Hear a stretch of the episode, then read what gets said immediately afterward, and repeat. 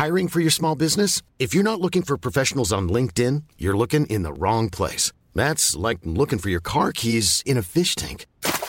LinkedIn helps you hire professionals you can't find anywhere else, even those who aren't actively searching for a new job but might be open to the perfect role. In a given month, over 70% of LinkedIn users don't even visit other leading job sites. So start looking in the right place. With LinkedIn, you can hire professionals like a professional. Post your free job on linkedin.com slash people today. A lot can happen in three years, like a chatbot may be your new best friend. But what won't change? Needing health insurance. United Healthcare Tri Term Medical Plans, underwritten by Golden Rule Insurance Company, offer flexible, budget friendly coverage that lasts nearly three years in some states. Learn more at uh1.com. There's never been a faster or easier way to start your weight loss journey than with PlushCare. PlushCare accepts most insurance plans and gives you online access to board-certified physicians who can prescribe FDA-approved weight loss medications like Wigovi and Zepbound for those who qualify. Take charge of your health and speak with a board-certified physician about a weight loss plan that's right for you. Get started today at plushcare.com slash weight loss. That's plushcare.com slash weight loss. plushcare.com slash weight loss.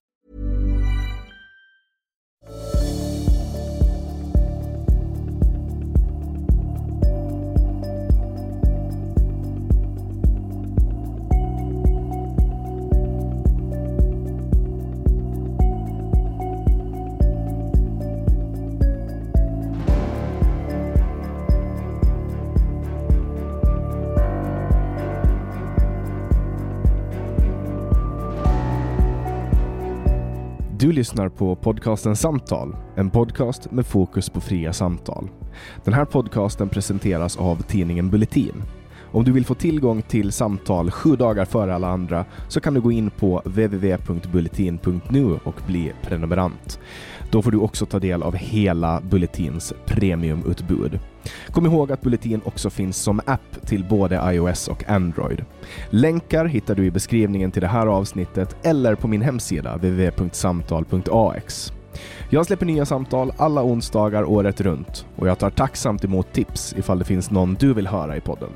Idén bakom podden är att fokusera på fria samtal. Jag tror att öppenhet är grunden för det demokratiska samtalet och jag vill uppmuntra dig som lyssnar att exponera dig för samtal med någon du inte håller med. Jag heter Jannik Svensson och du lyssnar på podcasten Samtal. Olof K Gustafsson kommer ursprungligen från Ekerö i Stockholm och bor numera utomlands. Han jobbar som VD för Escobar Incorporated och har under våren och sommaren synts mycket i media i Sverige efter att ha hamnat i konflikt med flera stora svenska influencers. Välkommen till podcasten Samtal, Olof K Gustafsson. Ja, men tackar, tackar Jannik.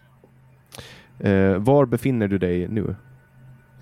Just precis nu befinner jag mig i eh, Marbella, ute i Spanien.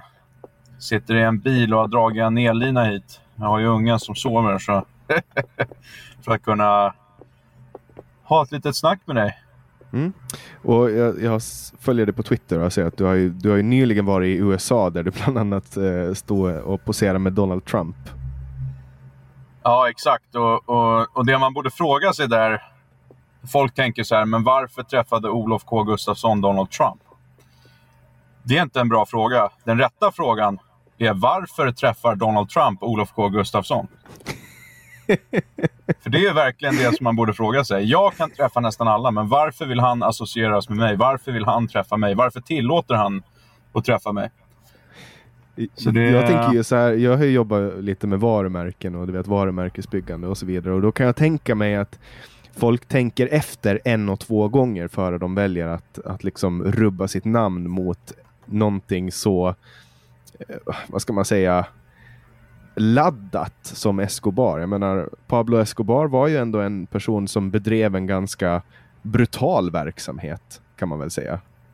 Ja, det var minst sagt brutalt. Och Det som gör det extra jobbigt just nu, det är ju att vissa av de här personerna eh, fortfarande finns vid livet. Till exempel Roberto Escobar, och hans bror. Eh, det gör det ju väldigt, lite väl nära till hans att det finns fortfarande, hans brorsa är fortfarande vid livet. Så det gör det mer real. Eh, det gör det mer äkta än, eh, ja, än om alla skulle varit döda och vi bara pratade om någon person. Eh, så det, det är både bra och dåligt, men för det främsta så har det varit det har varit riktigt, riktigt bra för, för min karriär. Eh, och jag har kunnat glida in på bananskal. Och, som sagt, det, det låter ju sinnessjukt, men, eh, men jag träffade Donald Trump. Och det här är efter att han har varit president, vilket är otroligt svårt. Du måste gå igenom bakgrundscheckar, bakgrundskontroller, du måste passera Secret Service. Det är en kontroll som görs på plats. Du får inte ha med din telefon, du inte får ingenting. Liksom. Uh, och jag satt ner och hade, hade en snackis med honom. Men det som är ännu mer spännande, och nu börjar folk tro att man är mytoman, men uh, jag har ett möte med honom 12 december i Miami. Uh, face to face. Och där hoppas jag att jag kan få spela in lite också och visa världen. Men uh, Var... försöker göra lite grejer med honom kan man säga. Vad snackade ni om när ni träffades då? Och vad var anledningen till att ni träffades? Jo, jag ville träffa hans eh, sociala media manager eh, Daniel Scavino. Eh, Daniel Scavino var också communications director for, for the White House, så att säga. Eh, det som är intressant med, med Daniel Scavino är att han är den enda, han är, han är inte så känd, men eh, han är den enda personen i Trump-cirkeln som var med från dag ett och som inte antingen har blivit sparkad eller sitter i fängelse. Så so that's my guy, bro. det låter ju som att man lever ganska farligt runt Donald Trump om man antingen blir sparkad eller hamnar i fängelse. Ja, det är alla förutom den här Daniel Scavino. Så det är han, om man ska träffa någon så ska man träffa honom. Uh, och då, Det fick jag också på bild. Och, och vi fick en bra snackis. Han har retweetat mig förut. Det finns publikt att kolla på hans Twitter. Uh, så det finns ju en liten historik kring hur jag bodde i Trump Tower och försökte göra business med Donald Trump som inte gick. Och sen fram tills då att jag försökte hjälpa honom med hans kampanj enligt Washington Post. Uh, och sen då försökte avsätta honom och fick in 10 miljoner dollar på det. Men nu är vi coola. och, och, och, no hard feelings i USA. Liksom. Hur upplevde du Donald Trump som person? Då? Jag skulle säga att han är väldigt annorlunda. Han, han är väldigt... Eh, Först och främst, han kommer... Så länge han inte åker själv fast i, eller åker in i fängelse så kommer han med garanti och, och run i 2024. Eh, och då tror jag han blir president om, om det inte är något legalt som skulle hindra honom innan dess. Att säga. Eh, men han har, han har trimmat ner sig. Han har gått ner kanske 30 kilo. Eh, han har blivit slim. Eh, han var ju runt min nivå förut. Eh, men han har blivit riktigt, riktigt slim och han ser riktigt bra ut. Lite mer, jag ska inte säga skygg, för det är inte Donald Trump. Men med Donald Trumps mått så var han lite skygg. Han var lite lite tillbakadragen nästan eh, och, och, och, hade bara sin innersta cirkel då såklart. Eh, ja, synligt kanske 10 stycken Secret Service, men det var väl kanske 30, 40, 50 där. Eh, men eh, annars så var det ju liksom han och, och hans son Erik Trump och, och, och, frun och, och en annan kille och det är Daniel Scavino. Så väldigt litet team och såklart Rudy Giuliani var också på plats. mm. Och hur kändes han som person då? Lite skygg. Lite, lite som, eh, som barnet som har tagit handen i, eh, i eh, ja, kaklådan och fått, en smälld, fått handen smälld skulle jag säga. Han kändes lite tillbakadragen. Eh, inte alls samma charmiga kille som jag träffade för flera år sedan, men då var det visserligen innan han var president. Men det har hänt mycket kring Donald Trump Eh, han har varit väldigt kontroversiell eh, och det kändes verkligen som att han var lite tillbakadragen. Eh, lite skygg helt enkelt. Får man fråga vad, vad ni diskuterar? Vad handlar liksom mötet om? Det handlar egentligen om... Jag har inga problem med, Jag har inte blivit anställd nu, så jag har ingen eh, sekretessavtal eller någonting sånt just för det här tillfället. Men det jag försöker göra det är att komma in på sociala medier-kampanjerna och helt enkelt med Daniel Scavino. Det var någonting som vi var lite del, eller vi och vi, det var jag som var delaktig i det eh, 2016 i förra valet. Och eh, som sagt, det finns omnämnt i Washington Post och så vidare. Men vi, vi är ganska, jag, jag, jag, är ganska bra på, och det tror jag märkt i Sverige också, nu var det ju ingenting som vi egentligen vi ville göra, men jag är ganska bra på att skapa buss. Eh, skapa lite känslor och väcka känslor och, och vet hur man ska marknadsföra antingen sig själv eller vad som helst mer eller mindre. Och har gjort mycket marknadsföring åt andra personer, eh, inte bara mig själv, inte bara Escobar Inc. Eh, och då snackar vi liksom med CNN och Fox News, de största i världen. Och sen tricklar det ner till lilla Sverige efter det. Uh, men jag brukar jobba med de, med de allra största. AP, AFP och uh, Reuters och Fox och CNN. Och det var en, jag, inte, jag, läste någonstans att du har varit med i en desinformationskampanj. är det det du pratar om när du säger att du har varit med och hjälpt Donald Trump? ja, så, som sagt, det var ju alltså det var en kontroversiell grej så att säga. Så det, det, det, man skulle kunna kalla det, det beror ju lite på. Där får, får man nästan dra ett filosofiskt drag. Vad är real news och vad är fake news? det som du tror är real news kan jag säga nu, rakt av. Allt är fake news. Eh, så allt är desinformation. Och det är sponsrat av olika företag eller andra privata aktörer eh, som vill att du ska tänka på ett visst sätt och, och skapa de här nyheterna. Så, så sen eh, såklart, vi har ju gjort på en politisk grej och då blir det väldigt enkelt att man blir kallad eh, för att man sprider desinformation och så vidare. Men, men, eh, men det tycker inte vi, utan tvärtom tvärtom. Vad var det du gjorde då för dem? Ja, gjorde och gjorde. Jobba lite med Donald Trump. Men alltså var, var det, alltså, du, liksom pro programmerade någonting eller satt du och gjorde liksom innehåll? Vilken nivå var det på? Liksom? Varit med i strategisk planering av kampanjerna? Nej, det, det, som, det som jag är bra på det är vad man kallar i USA power broker. Eh, och det är att jag, jag kan koppla folk med andra folk. Och det var lite det som var min delaktighet eh, i det hela, så att säga. Eh, det är att jag känner, jag känner rätt folk. Och det är ju bevisat. Jag åkte och träffade Donald Trump, kommer träffa honom igen. En av världens mäktigaste män, om inte har varit i alla fall den mest mäktiga i hela världen förra året. Det är många som anklagar dig för att vara mytoman och att du kör, att du hyr bilar och sådana grejer det är många som anklagar mig för allt möjligt. Och det är precis som jag sa, folk kommer tro att det är mytoman, men jag har ett möte med han i Miami 12 december och så enkelt är det med det. och det är ingen annan som har det, utan folk sitter, folk sitter hemma och, och de, de har lärt sig att vara källkritiska. Eh, och det är bra. Men eh, problemet är att källorna som du använder för din källkritik, de är fake news bro. så, eh, och jag har varit med och skapat en del av det där. Jag, jag, jag har varit med och allt möjligt som, eh, som man kanske inte vill gå in på allt för mycket i detalj. Men jag kan säga så här att, att om jag vill att himlen ska vara grön och att det ska vara i Science Magazine att den faktiskt är grön. Att, att ditt öga har ett, eh, att vi har en viss färgspektra som inte kan förstå att himlen inte är blå utan den är grön. Då kommer den vara grön så länge det finns resurser bakom, så länge det finns pengar bakom. Det går att ändra allt och då menar jag allt. Och det är det som görs och det är det som är det sorgliga. För man tror att medicinsk eh, undersökning till exempel, man tror att det är äkta. Man tror att det är real, men det är inte det. Utan det, det, vilka är det som betalar för det? Det är de här stora bolagen och de skapar fake news för att forma för sina produkter. Och precis samma sak som om det skulle gynna någon att himlen är grön, då så är himlen grön mannen. Då kör vi på det. och det är liksom USA-stilen som folk inte fattar att det här görs varje dag och det görs inte bara på politisk nivå. Det görs av de allra största bolagen. Vi pratar inte minst medicinska bolag, utan alla former av bolag. Men om vi, om, om vi liksom går tillbaka till, till början då. Hur, det är propaganda eller... helt enkelt. Det är propaganda på hög nivå. Och det är så pass bra propaganda att du inte ens förstår att det är propaganda och det är det som är det farliga. Men hur, hur hamnar du, en, en svensk kille, typ lika gammal som mig, du är född 92.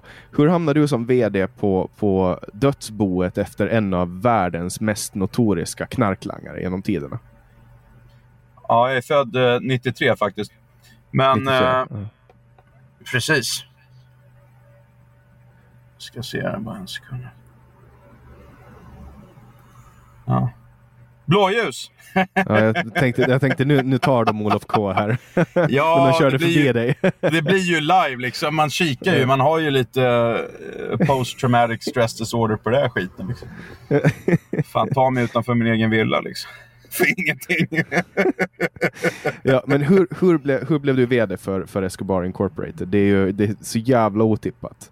Att en snubbe född 93 på Ekerö bli VD för, för dödsboet efter en av världens mest notoriska knarklangare? Det finns den långa historien och så finns det den korta historien. Vi har mycket tid. Då tar vi den långa. Eh, det började liksom med att jag hade ett, eh, ett driv för företagande. Eh, min pappa han var, han skilde sig från min mamma när jag var sex år gammal. Eh, så vi hade...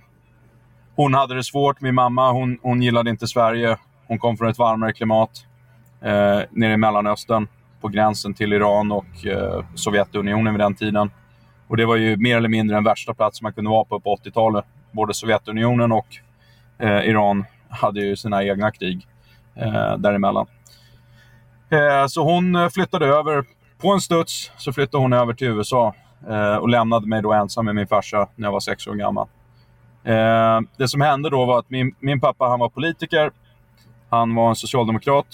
Eh, ganska högt uppsatt för att vara en ja, helt random guy. Så han, han blev till slut en eh, eh, ledamot i Stockholms läns landsting för Socialdemokraterna. Så han var en av 300 personer och sånt som satt och röstade för allting som har att göra med Stockholm och, och landstinget. Och det är, det är en ganska stor grej.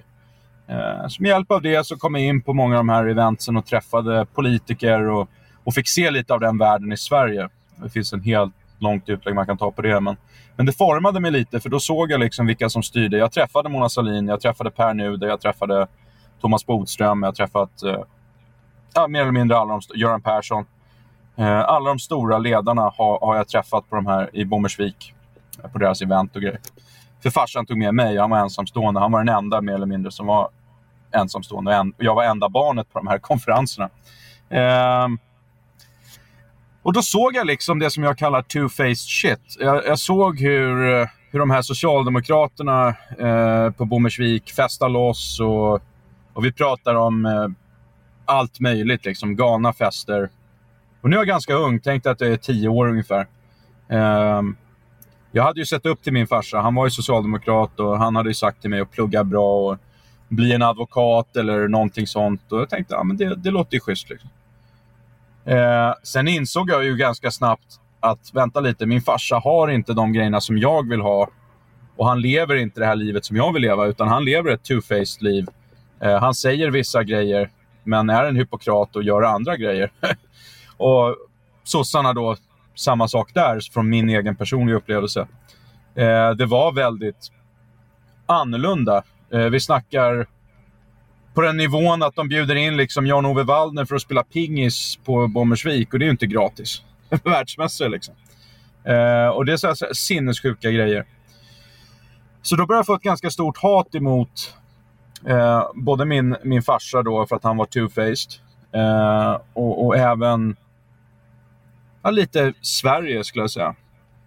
Eh, så runt 13-årsåldern min pappa hade inte mycket pengar utan han han hade skulder och han hade problem. Så, så jag fick aldrig liksom de grejerna som jag ville ha.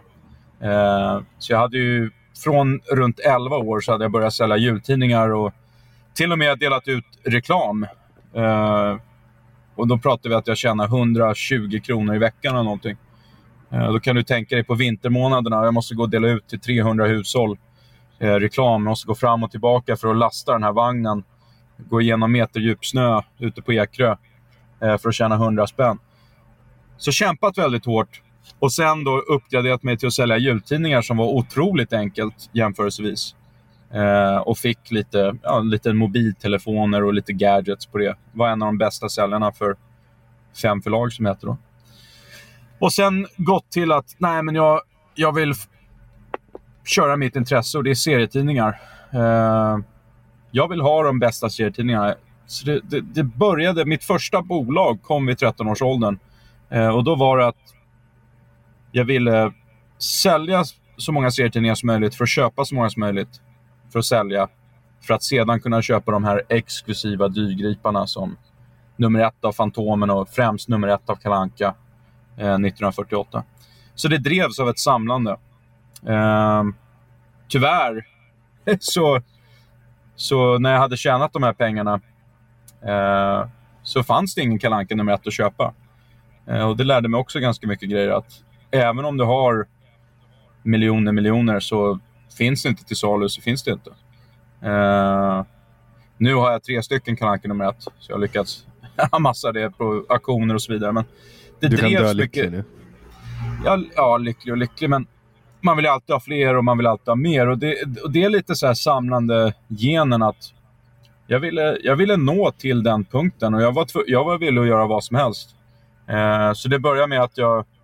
Vid den här tiden så var det väldigt svårt att bygga hemsidor. Det gick inte att ladda ner eller gå och signa, bara skriva in din e-mailadress och få en webbshop. Du fick gå till biblioteket och låna en bok om dynamisk HTML i praktiken och sitta och knacka. Typ. Ja, inte riktigt, utan eh, det är en jäkla massa snutar. Ja, Men det var eh, ute efter dig. ja, det är skönt när de kör förbi kanske. Eh, sen har jag haft diplomatiskt pass vid flera tillfällen, så det är ju ganska användbart kan man säga. Sådana tillfällen.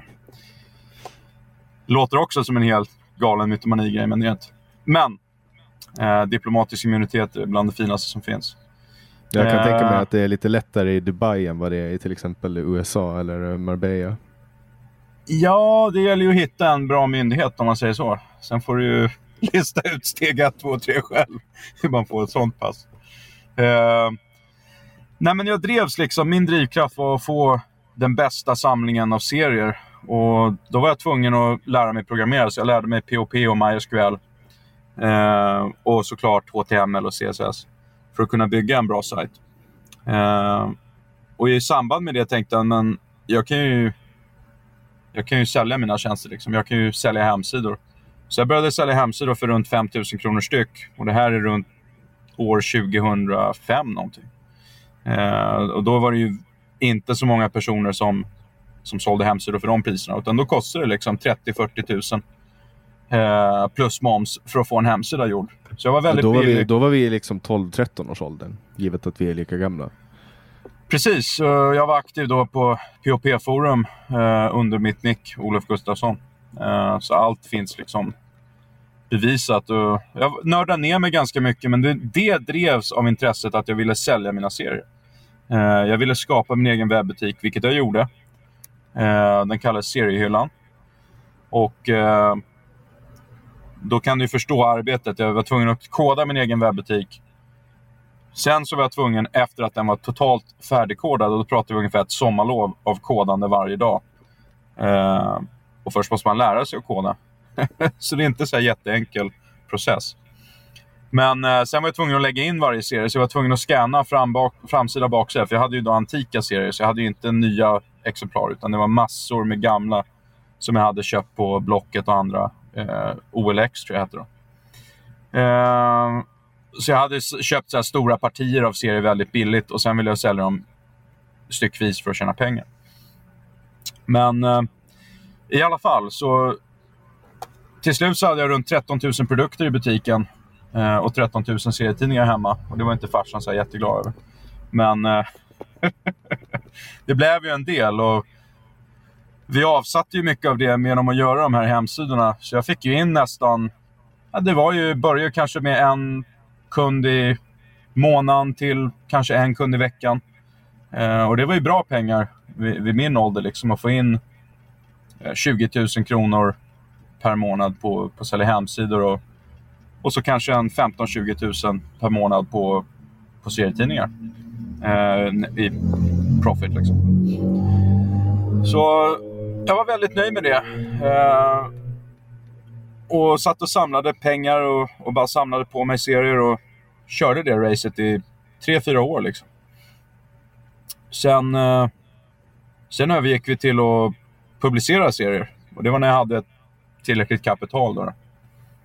Eh, så då köpte jag upp rättigheter till Michael Jackson som serietidning. Det var jag som släppte den. Eh, Twilight, Stephanie Meyer. Det var jag som släppte den. Eh, Simpsons. Eh, det var ju liksom min höjdpunkt då, som jag släppte.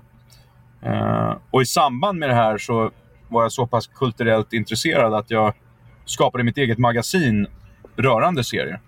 Så vi hade en gratis... Eh, först kostade den pengar och vi, vi hade distribution till alla Pressbyrån i hela Sverige och 7-Eleven. Eh, hel, hela stor distributionsnät. Eh, men eh, sen så gav vi bort den som en gratistidning. Och då blev det en riktigt succé. Så det var så pass mycket succé. att Till och med Egmont Kärnan, som är en av de största i serietidningsvärlden, de publicerar Kalanka. Eh, de annonserade i mina tidningar. och det var ju en riktig vinst för mig då. Tänkte som 13, 14, 15-åring att ha Sveriges största serieförlag eh, som annonserar då i min, mitt förlag, Serieplaneten. Eh, så det var lite där det började och sen eh, som sagt, jag märkte ju då när jag var runt 17 att då hade jag flera miljoner på kontot eh, i kronor. Eh, det fanns inga kalanka att köpa. Det fanns ingenting som jag ville ha. Jag var inte intresserad av eh, sportbilar och sådär. Eh, så jag köpte en guld-Rolex. Jag hade min första Rolex vid 17. Eh, och jag ville bara ha guld, inga stål eller grejer. Så jag hade en Rolex President, guldklocka.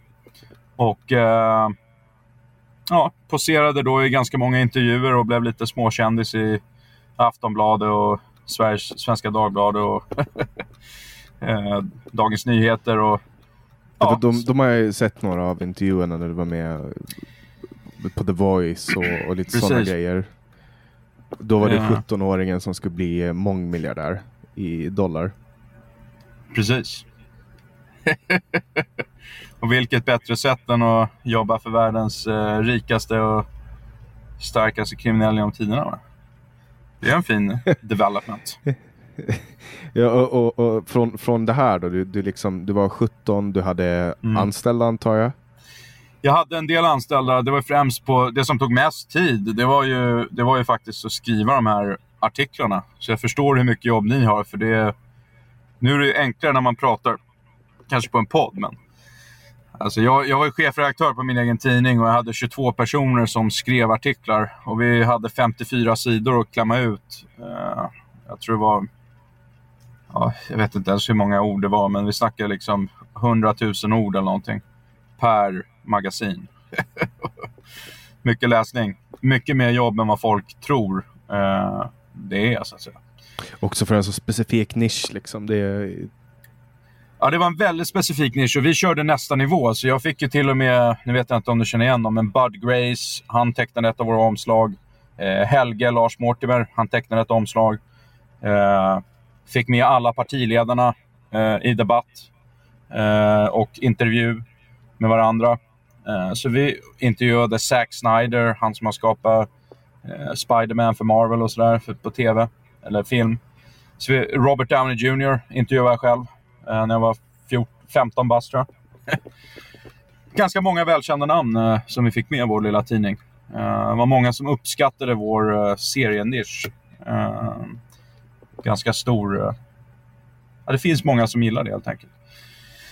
Men eh, då tog jag det då. Som sagt, Simpsons det blev en riktigt stor grej i Sverige. Eh, det var då jag blev lite av rikskändis, om man säger så. Eh, som 17-åring då fick göra intervjuer överallt. Sen blev det ju inte bättre när de förstod att jag gick ut gymnasiet på två år istället för tre och gick ett av Sveriges bästa gymnasielinjer. Och samtidigt driver för, fyra företag och, och, vill bli miljardär. Liksom, i eh, dollar räknat. Ja, det var en bra, en bra story de, de drog fram. Jag drog fram och drog fram. Det, det var flera. Det var flera jag, jag var i kanske 15-20 gånger i Aftonbladet under den perioden. Eh, från 17 till 18 år. Så det, det var en riktigt eh, media eh, sus kan man säga. Det var en riktig, riktig, mycket media för mig vid den tiden. Och sen gick du över till the dark side. Nej, men det som hände var att jag vid min 18-årsdag så min farsa blev arresterad. Eh, vi kom inte överens om eh, bolagen. Eh, han snodde mer eller mindre mina bolag och eh, snodde mina miljoner. Eh, och det är jobbigt att snacka om det än idag, men det, det är sanningen. var, var, nu, varför blev han arresterad? Eh, han blev arresterad för eh, misshandel som han hade begått mot mig då, och vapenbrott. Eh, så han hade ju Kalashnikov-patroner hemma. så nu har vi en bra relation. Nu har vi en sund relation. Vi har haft det sedan 2017. Eh, men, men det gick ändå 6-7 år tills jag pratade med honom. Och det här, det här var på grund av bråk då om bolaget, eller? Det började ju där. Det, det har varit bråk ganska länge innan dess. Och det har ju varit mycket bolagsbeslut. För det som jag alltid sa till min farsa, det var att jag kommer aldrig lyssna på dig eftersom jag vill inte... Du har aldrig gjort någonting som är värt att lyssna på. Alltså jag har sett din karriär och, och det var ingenting för att vara besserwisser. Folk tror att jag är väldigt dryg och, och besserwisser, men alltså sitter jag och pratar med Donald Trump, då är det inte jag som snackar. Då, då, då håller jag käften, för han är, han är kung. Eh, det går inte att komma ifrån. Men sitter jag och pratar med till exempel en lärare i min skola. Eh, jag, ingen lärare som gillade mig, om vi säger så. För, för jag sa sanningen till dem att du ville ju inte bli lärare. Eh, det var inte din dröm. Eh, varför ska jag lyssna på en person som, var, som inte är engagerad i, i, i sitt yrke och, och som inte vill vara en lärare? Eh, och som dessutom, om vi bortser från engagemang, inte kan lära mig någonting. om vi ska ta det djupare filosofiska. Så jag var, jag var väldigt dryg, men ändå på en eh, på, på hög, hög intelligensnivå skulle jag säga. Eh, och, och, det var ju väldigt irriterande för, för alla mina klasskamrater och inte minst för alla mina lärare. Och samma sak med min farsa, för jag sa ju som det var. Liksom, att Så här är det, jag vill bli miljardär. Du är inte miljardär, först och främst. Och du är inte någon bra företagare. Eh, du har inte gjort de här grejerna. Eh, så jag kommer inte lyssna på dig. Eh, punkt slut. Och då är det väldigt så här, svart och vitt och det är det folk inte förstår. De tror att jaha, men man kanske kan wobbla. Nej, det kan man inte. Utan så är det. Jag hade bestämt mig i väldigt tidig ålder och, och, och, och, det var en av de bästa sakerna jag kunde ha gjort. För hade jag lyssnat på min farsa, ja vad hade jag varit då? Ja, då hade jag varit indoktrinerad i det svenska samhället. Jag hade förmodligen nu suttit och varit advokat. Eh, förmodligen gått ut Handelshögskolan, vilket i och för sig inte är dåligt. Men eh, hade väl suttit som en analyst på någon bank eller någonting. Och haft ett jävligt tråkigt liv. Eh, och hade aldrig uppnått mina mål. Och förmodligen då som alla svenskar hade blivit en slav till bankerna. Hade behövt ta banklån för att kunna köpa en lägenhet eller en villa. Och villa kan man ju drömma om eh, oavsett vad man har för jobb mer eller mindre i Sverige. Eh, så det blir mycket sånt indoktrinationen och, och jag lyckades slå mig fri från det och jag ville absolut inte jobba för någon annan. Ehm, och Det var lite det jag märkte att jag kan inte sitta och lyssna på, på de här lärarna. Så hur ska jag kunna jobba åt som en advokat och lyssna på, på dumma klienter som vill att man ska springa till vänster fast man säger till dem att det är bättre att springa till höger. Uh, så nej, det, det, det, var liksom, om man säger på utbildningskurvan så var det en rak linje. Jag skulle ha gått ut eh, Stockholms universitet och kört min uh, juristexamen. Jag skulle ha gått samtidigt Handelshögskolan och tagit min ekonomiexamen. Men uh, jag sket i allt det och eh, hade en stor fight med farsan eh, tre veckor innan vi eh, skulle, eh, ja, eller jag skulle gått klart gymnasiet då så att säga. Eh, han blev häktad och jag flyttade hemifrån. Eh, jag hade 8000 kronor på fickan som var cashen som jag hade hemma. Jag hade absolut inte planerat för det här eh, alls, utan då hade jag kunnat föra över eller på något sätt eh, tagit ut några pengar eller kunna tänka ut en lösning. Men det blev liksom the heat of the moment och det var 13 maj. Jag tror det till och med var en fredag eh, 2011. Eh, dagen innan min födelsedag som den här fighten kom. Och det var sista dagen jag såg honom till 2017. Så det gick ändå sex år tills att jag såg honom efter det. Eh, long story short så, så bestämde jag mig då efter att jag gick klart gymnasiet eh, att nej, jag, måste, jag flyttar till morsan och jag drar till LA. Eh, hade inga uppehållstillstånd, hade inga planer på hur jag skulle få det. Hade, det var mer eller mindre totalt irrationella eh, beslut, men eh, det är de som har lett mig till det jag är idag. Och, och det jag lärde mig väldigt mycket det, från det och från mitt liv hittills. Eh, det är att det gäller att få en kombination av att köra lite på gut feeling. Alltså köra lite på känslor. Känner du att du vill göra någonting så gör det.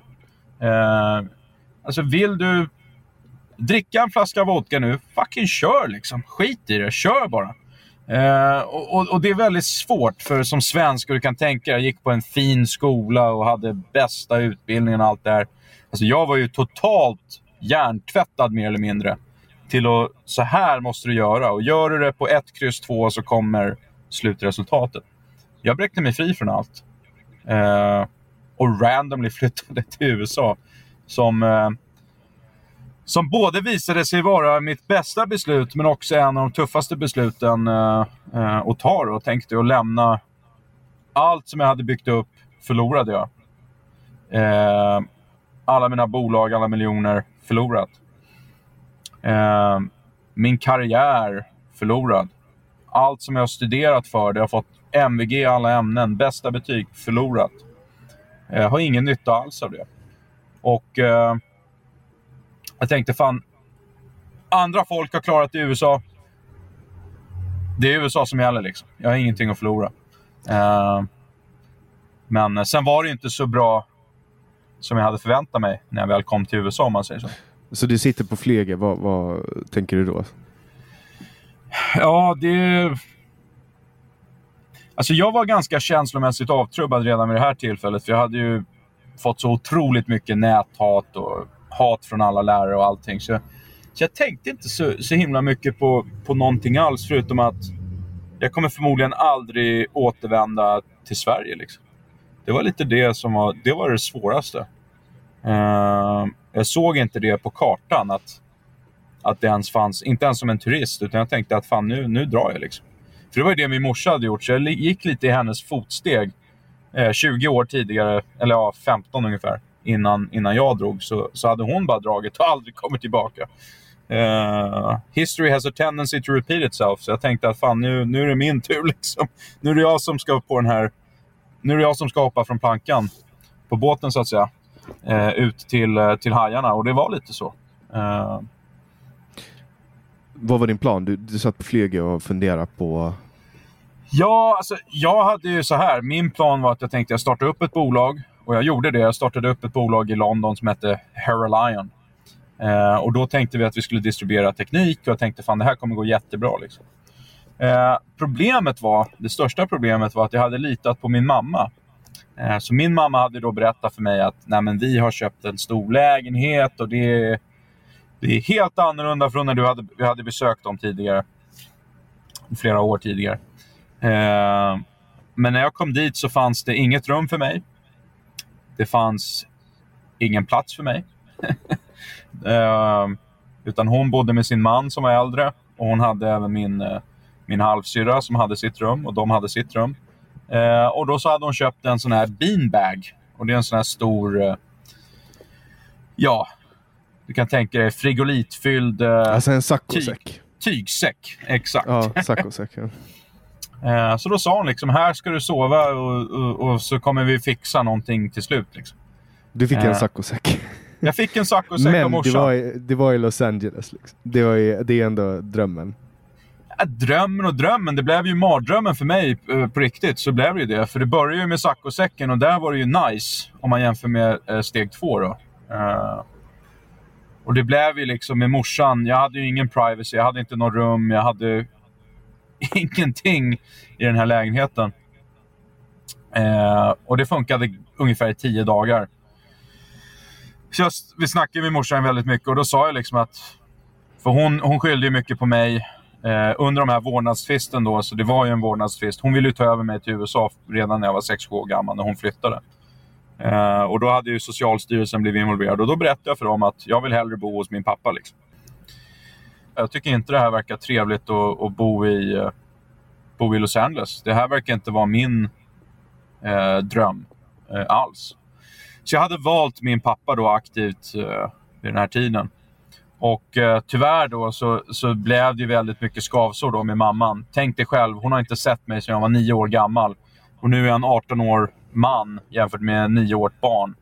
Eh, hon behandlar mig fortfarande då som nioåring. Eh, och skyllde mycket på mig att det var jag som hade liksom förstört för henne och allt det där. Eh, de senaste tio åren av hennes liv. Men sanningen var ju den att det var hon som hade flyttat ifrån Sverige och det försökte jag ju säga då att liksom, det är du som flyttar från, från ditt eget barn så det är inte, det är inte jag som har gjort ett aktivt val. Det är klart att jag vill bo i Sverige, inte ett främmande land. Liksom. Men det hade hon väldigt svårt att förstå och ta hänsyn till. Eh, och då blev det en stor fight som slutade med att, att jag liksom flyttade ut därifrån. Eh, och då hade jag de här 800 dollarna på fickan. Eh, och då hade jag kollat på Craigslist och hittat ett kontor. Först ville jag ha en lägenhet såklart med alla grejer och dusch och laga mat och grejer. Men det kostar ju flera tusen dollar per månad. Och då hittade jag en, eh, ett kontor som var runt en kvart från eh, där morsan bodde. Och eh, det här kontoret, han verkade schysst. Det var, han uthyrde det direkt och ägaren uthyrde det direkt på Craigslist. Det kostade 299 dollar i månaden. Eh, och jag tänkte, fan det här, det här har jag råd med. Liksom. Min telefon kostar 45 dollar i månaden. Kontoret var 299. Jag Tänkte okej, okay, jag, har, jag har två månader liksom.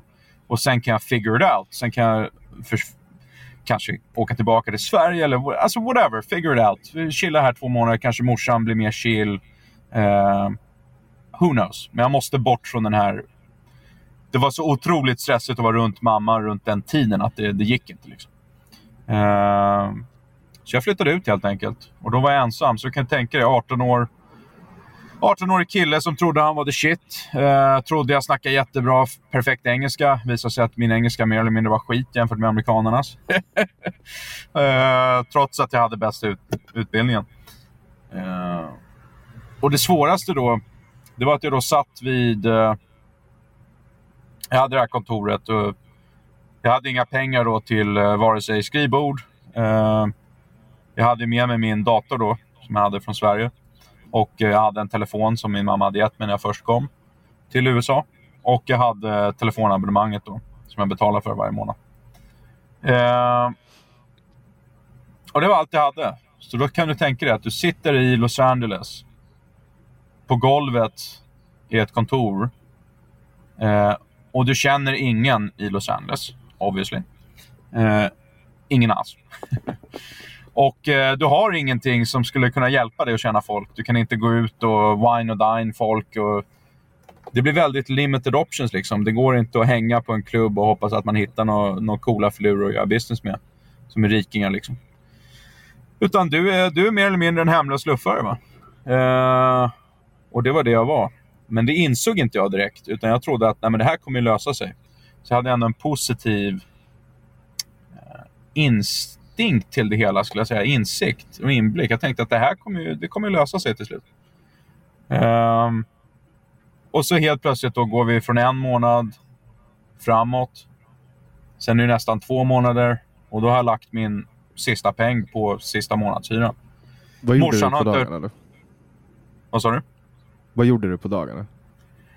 Jag försökte göra business och, och, det var otroligt svårt. Jag, jag tänkte att ja, jag kan sälja hemsidor och, och, det gick ju inte längre för då hade ju hemsidorna gått ner och i USA så kunde man bara starta det med...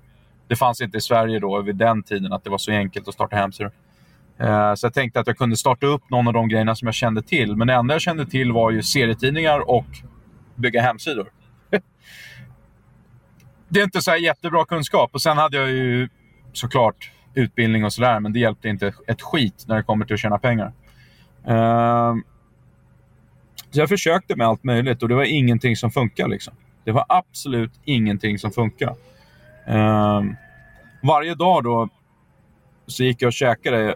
Jag köpte en dollar bara uh, i, i, mat varje dag. Alltså. Köpte från Dollar Menu. Ibland två dollar om jag var skithungrig. Liksom.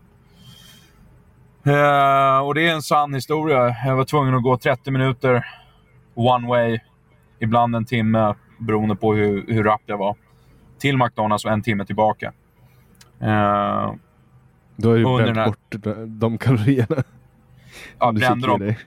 Ja, mer eller mindre. Och Det var därför jag försökte köra så fettigt som möjligt. Liksom. Jag, jag brukade ju aldrig gilla det. Jag var lite av ett träningsfreak när jag var 17 bast. Alltså jag hade ju, tränade 5-6 gånger per vecka. Liksom. Men eh, nu var det tvärtom. Ingen träning och försöka röra sig så lite som möjligt. Eh, mer eller mindre fast i det här rummet som var mitt kontor. Du får inte sova i ett kontor, det är inte tillåtet i USA. Eh, men jag hade ju ingen bil, så det var ingen som visste om jag sov där eller inte. Va? Så länge du stänger av ljusen så är det ingen, ingen som vet vad, om det är någon där eller inte. Så det var lite så inkognito. Men eh, då gick jag till McDonalds varje dag och käkade där, käkade på Donken liksom. Eh, och ingen, inga menyer eller någonting fancy. Försökte snatta läsk och ja, få i mig kalorier liksom. Eh, så jag var en läsksnattare, pissluffare, hemlös pissluffare liksom. Eh, mer eller mindre. Och, och, och, sanningen är den att jag snattade grejer i butiker också liksom, bara för överlevnad. Eh, det var liksom på den nivån. Eh, och det, det, det fanns inget sätt för mig att förvärva de där produkterna. Men eh, eh, när, jag, när jag var i den här butiken, då, då heter den CVS och den är precis bredvid McDonalds. Och det är ungefär... Ja, det, är, det är som en större livsmedelsbutik, fast mer inriktad på, på lite gadgets och andra grejer. Så de har lite teknik där. Men då var jag där en dag och tänkte, fan, vad, finns det någonting här som jag kan tjäna pengar på? Alltså, det måste finnas någonting. Och jag var verkligen desperat. Nu snackar vi... Jag har lagt ner pengarna. Om 30 dagar så har jag inga stålar så kommer jag bli utkastad från mitt kontor. Liksom. Det här är i USA. Det blir utkastad direkt. Uh, och speciellt om de öppnar upp mitt kontor och märker att ah, men shit, det bor ju en kille här. Liksom. så jag hittade en, en liten pryl som, uh, som hette Magic Jack. Uh, och Det var en, en liten pryl som man kunde köpa. Och så kunde du installera det i din eh, telefonlina. Och helt plötsligt så, så har du voice over IP, så du har telefoni över internet. Eh, och behöver inte betala telefoniräkningar, utan du är, inga telefonabonnemang, utan bara eh, att du betalar den här lilla dosan så att säga. Eh, och sen är det en månadsavgift som är mycket, mycket mindre än vad telefonabonnemangen kostar. Ungefär som en Netflix-subskription, 5 dollar i månaden. Eh, och när du köper den här dosan så ingick då ett år. Jag tror den kostar runt 50 dollar den här dosan. Eh, retail price. Då. tänkte jag, men det här är ju någonting som är... Det här kan man sälja liksom. Innan dess så hade jag tänkt på alla de här stora koncepten att ja, men jag ska försöka göra det här, jag ska göra det här. Ingenting funkar. Jag ville liksom göra någon invention eller någonting, men jag hade inga stålar, så ingenting funkar. Men då kommer vi in på på den här Magic Jack-grejen. Och eh, jag tänkte fan jag kan sälja det här till gamla kärringar. Liksom. Det finns någon kärring som kommer vilja köpa det här i USA. Det är någon som inte vill ha... Jag kommer kunna övertala någon. Så jag började ringa då, samtal. Jag gick in på White Pages liksom och började kolla upp 80 plus. Eh, var min eh, kategori. Och främst kärringar, för de kan man ju sitta och snacka med. De är ju lonely. Eh, de, de, är ensamma, samma som jag var. Eh, och det är skönt att sitta och prata med en, med en tant. Liksom. Eh, så det blev mycket det. Det var att jag, jag övertalade då gamla tanter att skicka mig Western Union som en nigeriansk eh, scammer. Eh, för jag hade ju inget bankkonto i USA. Så de var tvungna att gå in och skicka mig en Western Union.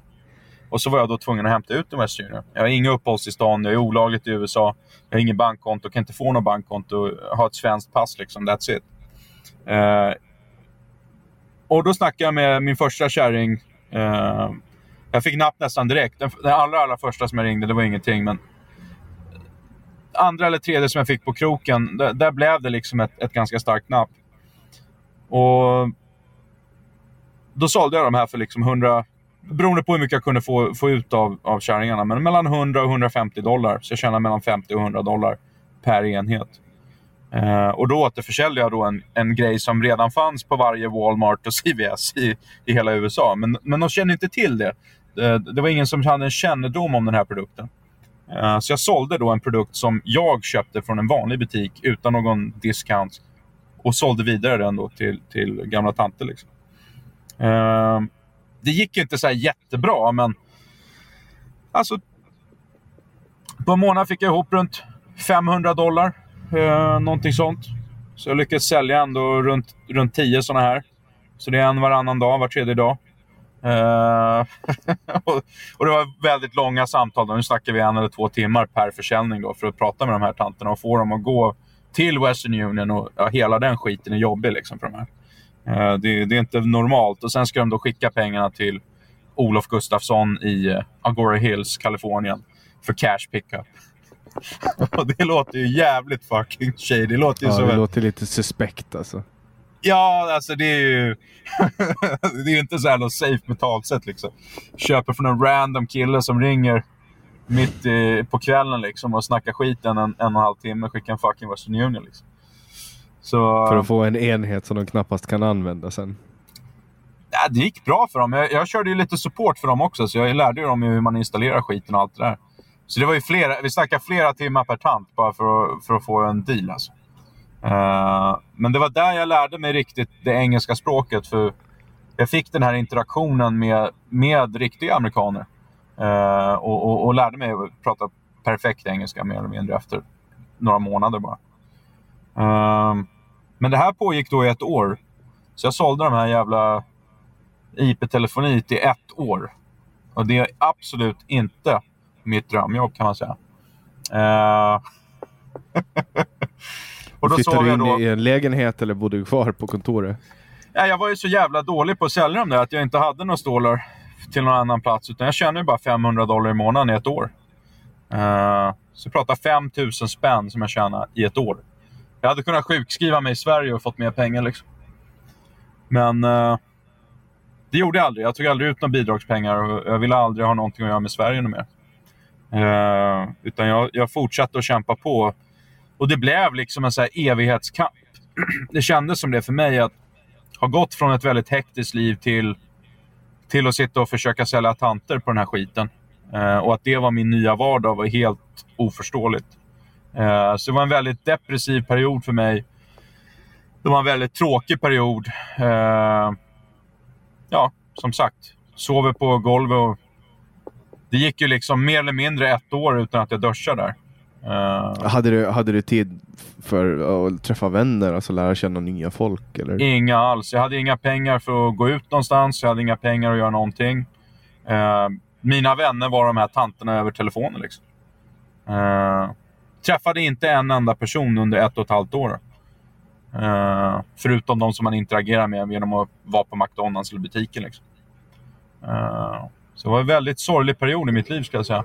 Men det var den perioden som stärkte mig, för då lyckades jag från ingenting skapa eh, pengar. Från, från ingenting. Alltså, världens dummaste grej. Liksom. Eh, och sen då, då, efter ett tag, när jag började öppna ögonen till mina omgivningar, vilket var väldigt svårt för mig att göra. Och, och, och, och se på grejer med ett nytt perspektiv. Eh, se på affärer och, på ett helt annorlunda sätt. Och förstå att 99 procent av affärsidéer är skit. Liksom. Allt som man tänker är skräp. Eh, du behöver inte hitta på hjulet på nytt. Liksom. Och det var det tanket jag hade. Jag hade det här innovativa tänket. Jag var ju till och med med liksom, i uppfinningsförbund eller vad det hette. Eh, alltså, jag var riktigt innovativ, men jag var tvungen att dra bort allt det och bara tänka, fan hur tjänar jag pengar för idag? Liksom? Jag behöver ju jag behöver ha en McDonalds i magen, liksom. det kurrar. Eh, vad gör jag? Och efter att ha gjort det här ett år så kom det en dag och då har jag gått ett år. Det sägs att man kan lära en, en apa efter tio gånger repetition. Tio gånger så kan du repetera en rörelse så kan en apa lära sig det.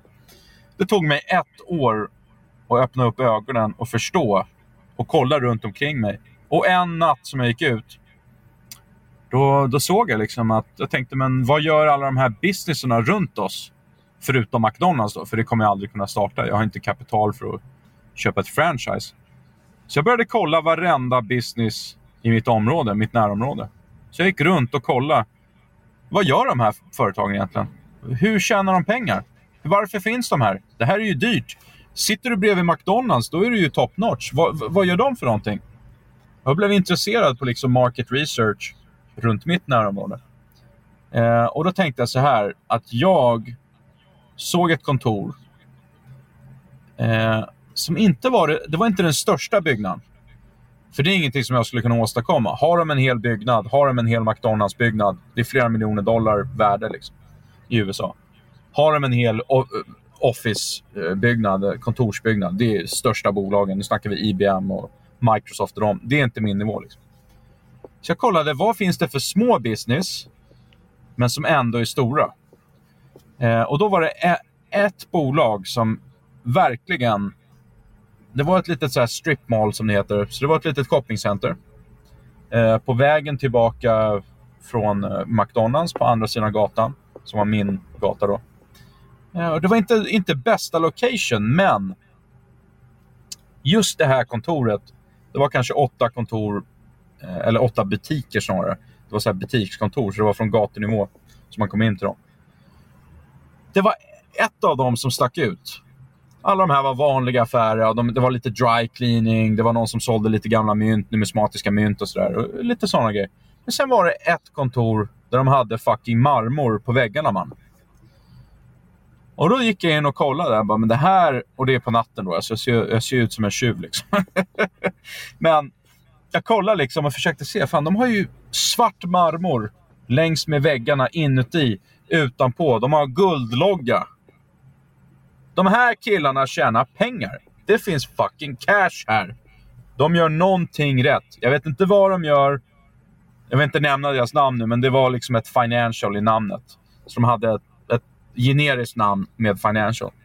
Så jag bara, jag vet inte vad de gör. Men jag vet att de inte är en bank. Jag vet att de inte är någon stor bank. Jag har aldrig hört talas om det här bolaget. De har en location och det är den här. Och det är en prime location. De har fucking marmor på väggen. Jag måste ta mig en dusch. Jag måste fucking ta mig en dusch. Jag måste gå och snacka med de här lirarna. Eh, så följande dag, dagen efter. Och det här är efter att ha passerat deras kontor utan att ha sett det här i över ett år. Varje dag. Fram och tillbaka. Värre än en apa. Eh, nej, men, men då gick jag till ett gym som var bredvid oss och, eh, och jag bad liksom att ah, jag vill ansöka om medlemskap, men jag vill testa att gymma först en dag. Så jag gick och gymmade lite och, och tog en gratis dusch och skrapade av mig mitt gamla skinn mer eller mindre. Det var på den nivån alltså. Det var så äckligt. Eh, fräschade till mig och satte på mig mina schysstaste kläder som jag hade och, och gick in till det kontoret och sa liksom ja, Tjena, Olof Gustafsson här. Och en lokal business liksom. Vi har vårt kontor lite längre bort här. Och tänkte bara se vad ni håller på med. Och då träffade jag den allra schysstaste en av de schysstaste killarna jag någonsin har träffat som, som verkligen bjöd in mig och, och, och berättade lite vad de gjorde. Eh, och Då sa han att ja, vi är ett låneföretag. Vi är utlån till, till folk. Vi, vi refinansar, så vi, eh, vi finansierar olika, alla olika former av lån och ger folk mer pengar. Liksom. Okej. Okay. Eh, hur får ni in era kunder då? frågar jag. Ja, det är främst att vi köper de här eh, listorna. Liksom. Och då slog jag till med ett ljug. Då. Ja, perfekt, men det är samma business som vi kör. Vi kör också lead generation. eh, så jag bara, men det är exakt, det är exakt samma sak som vi gör. Det har vi gjort i flera år. Liksom. No problems. Hur mycket betalar ni per lead? Ja, vi kan ge 20 dollar på en exclusive lead. Jag bara, okej, okay, inga problem. Uh, och, och en lead är alltså en, en kund, en, ett prospekt, en eventuell kund som någon kan ringa? Precis. Det räcker med att någon säger att ah, men jag är intresserad av att omförhandla mina lån till exempel, eller få ett nytt lån eller större lån eller whatever. Då är du en potentiell kund. Ehm, så jag frågade dem liksom, hur vill ni att vi ska leverera de här? Eh, går det bra om vi levererar dem eh, till er, eh, till det här kontoret? Ja, inga problem. All right, så ni betalar 20 dollar per prospekt, exklusiv prospekt som vi genererar. Inga problem. Jag gick hem till kontoret, och började ringa då. Och första natten så hade jag fått 15, exakt 15 personer intresserade. Eh, och då var det främst gamla tanter. Och då är det bara att snacka lite skit med dem. Bara, oh yeah, do you, you wanna maybe change your loan or refinance? Or... Oh yes, that would be great. det var skitenkelt liksom. Så jag bara, okej, okay, men nu har jag de här kärringarna, nu har jag de här tanterna på tråden. Liksom. Nu får vi se om de här gubbarna betalar. Eller om det bara var bluff och båg. Liksom.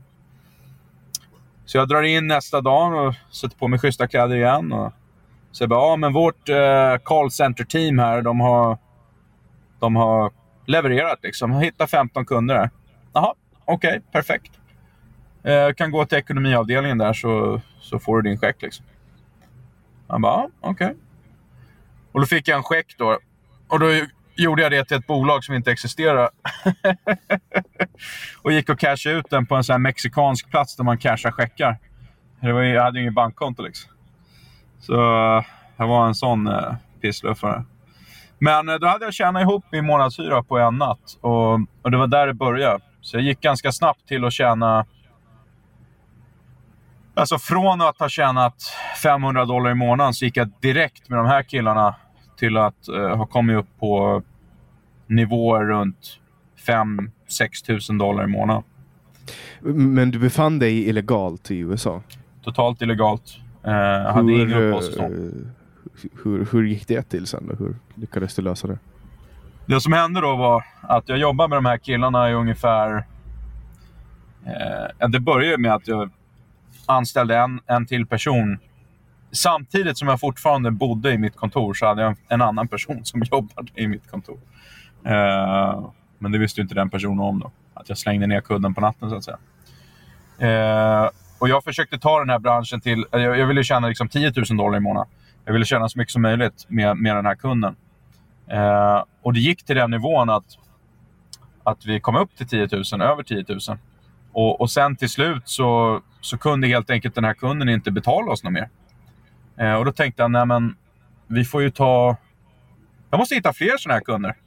Eh, och då blev det fokuset på min amerikanska gubbe som jag hade anställt. Att han skulle hitta då flera personer som ville köpa de här telefonnumren som jag hade ringt upp och, och de här potentiella prospekterna, kunderna. Eh, till slut, och nu är det runt fyra, fem månader från det där första mötet, så sitter jag då utan uppehållstillstånd, utan körkort, eh, så köper jag en, en fucking Ferrari F430 Spiderman. Eh, och kör runt i en Ferrari utan uppehållstillstånd, utan ett jävla skit. Jag hyr en villa som jag hade sett varje dag från mitt kontor. Det hade två fönster. Eh, och, och, då såg jag upp mot, mot bergen, så att säga. Och Det var de finaste villorna i området som jag hade utsikt till. Och tänkte jag, fan en dag kommer jag, jag kommer bo i en av de där villorna. Liksom. Det var min dröm.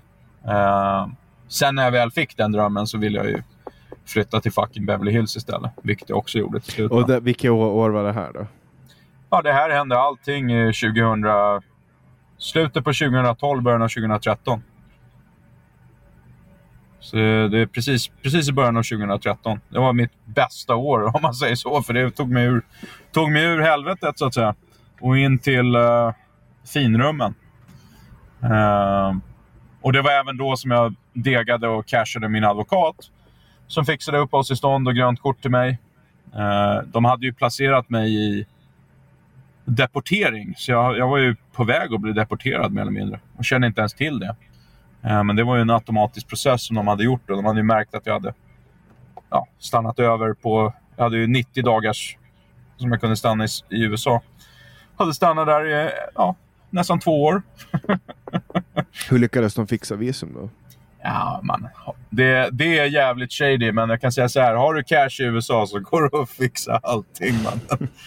Det går att fixa green cards, det går att fixa fucking red cards, det går att fixa vilka kort du vill i USA. Man. Det är kapitalistiska landet nummer ett. Liksom. Men eh, vi förvärvade det på ett lagligt sätt. Eh, via advokaten då, så att säga. så då sitter du där i, i villan som du har, har tittat på. Uh, du har liksom byggt upp ett bolag, jag antar att du drev ett aktiebolag vid det här vid den här tidpunkten? Ja, amerikan, alltså amerikanskt aktiebolag eh, och lead generation. Och, och, Det jag gjorde var att jag tog, jag tog vår verksamhet till eh, Filippinerna. Så jag åkte faktiskt själv över till Filippinerna och hade ett riktigt callcenter med 20 stycken anställda. Eh, och Det var bara på grund av kapitalistiska grunder. Jag anställde folk för tråkigt att säga det, sorgligt, men det var deras löner just vid, i den platsen. Det var 2000 kronor i månaden ungefär. Eh, som jag betalade då för mina, min arbetskraft per person. Då. Eh, gånger 20 personer, 21 personer. Vi hade en manager också. Eh, men jag byggde upp det callcenter och jag använde det för att generera de här leadsen.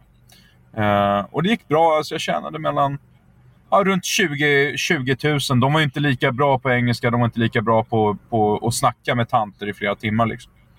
Eh, men vi, vi fick in ändå runt 20 000 dollar i månaden. Tillräckligt mycket för att betala min hyra och för att ha en cash paid Ferrari. Liksom. Eh, och betala utgifter med advokater och skit. Men eh, den stora breaket, the big breakthrough, eh, det kom när jag förstod att varför ska jag sitta och sälja de här för 20 dollar styck? Liksom? Jag vill ju ha fucking marmor på mina väggar mannen. Så jag började kolla på mina väggar. Jag har ingen jävla marmor. Det här är ju ett hyreshus för helvete. Det här är ju skit. Jag är ju en pissluffare igen. Jag är ju fucking slav nu till de här idioterna. Jag måste fortsätta att leverera det här resten av mitt liv. Och det vill jag absolut inte göra. så jag hade blivit en slav fast på en annan nivå. Eh, Och jag hade förlorat liksom min frihet, för jag var ju tvungen nu att betala de här utgifterna. Jag var tvungen att jobba, jag var tvungen att göra det här, jag var tvungen att ha det här. Och, och jag ville slå mig fri från det, så jag tänkte fan, jag måste ju... Jag måste ju hur mycket tjänar de här bolagen? Och då började jag räkna på det och fick jag reda på att det första bolag som jag hade sålt till 20 dollar styck, eh, de tjänade i genomsnitt 4 500 dollar på att ge mig 20 dollar. Eh, så de tjänar 4 500, det är 200 gånger mer pengarna. Och jag tjänade 20 000 dollar i månaden. Om jag kunde tjäna 200 gånger mer genom att göra hela jävla skiten själv. Då snackar vi fyra mils i månaden. Eh, obviously, next step. Jag fixade min fastighetslicens. Jag blev en fastighetsmäklare. Och jag fixade direkt min eh, licens för att kunna ge ut fastighetslån.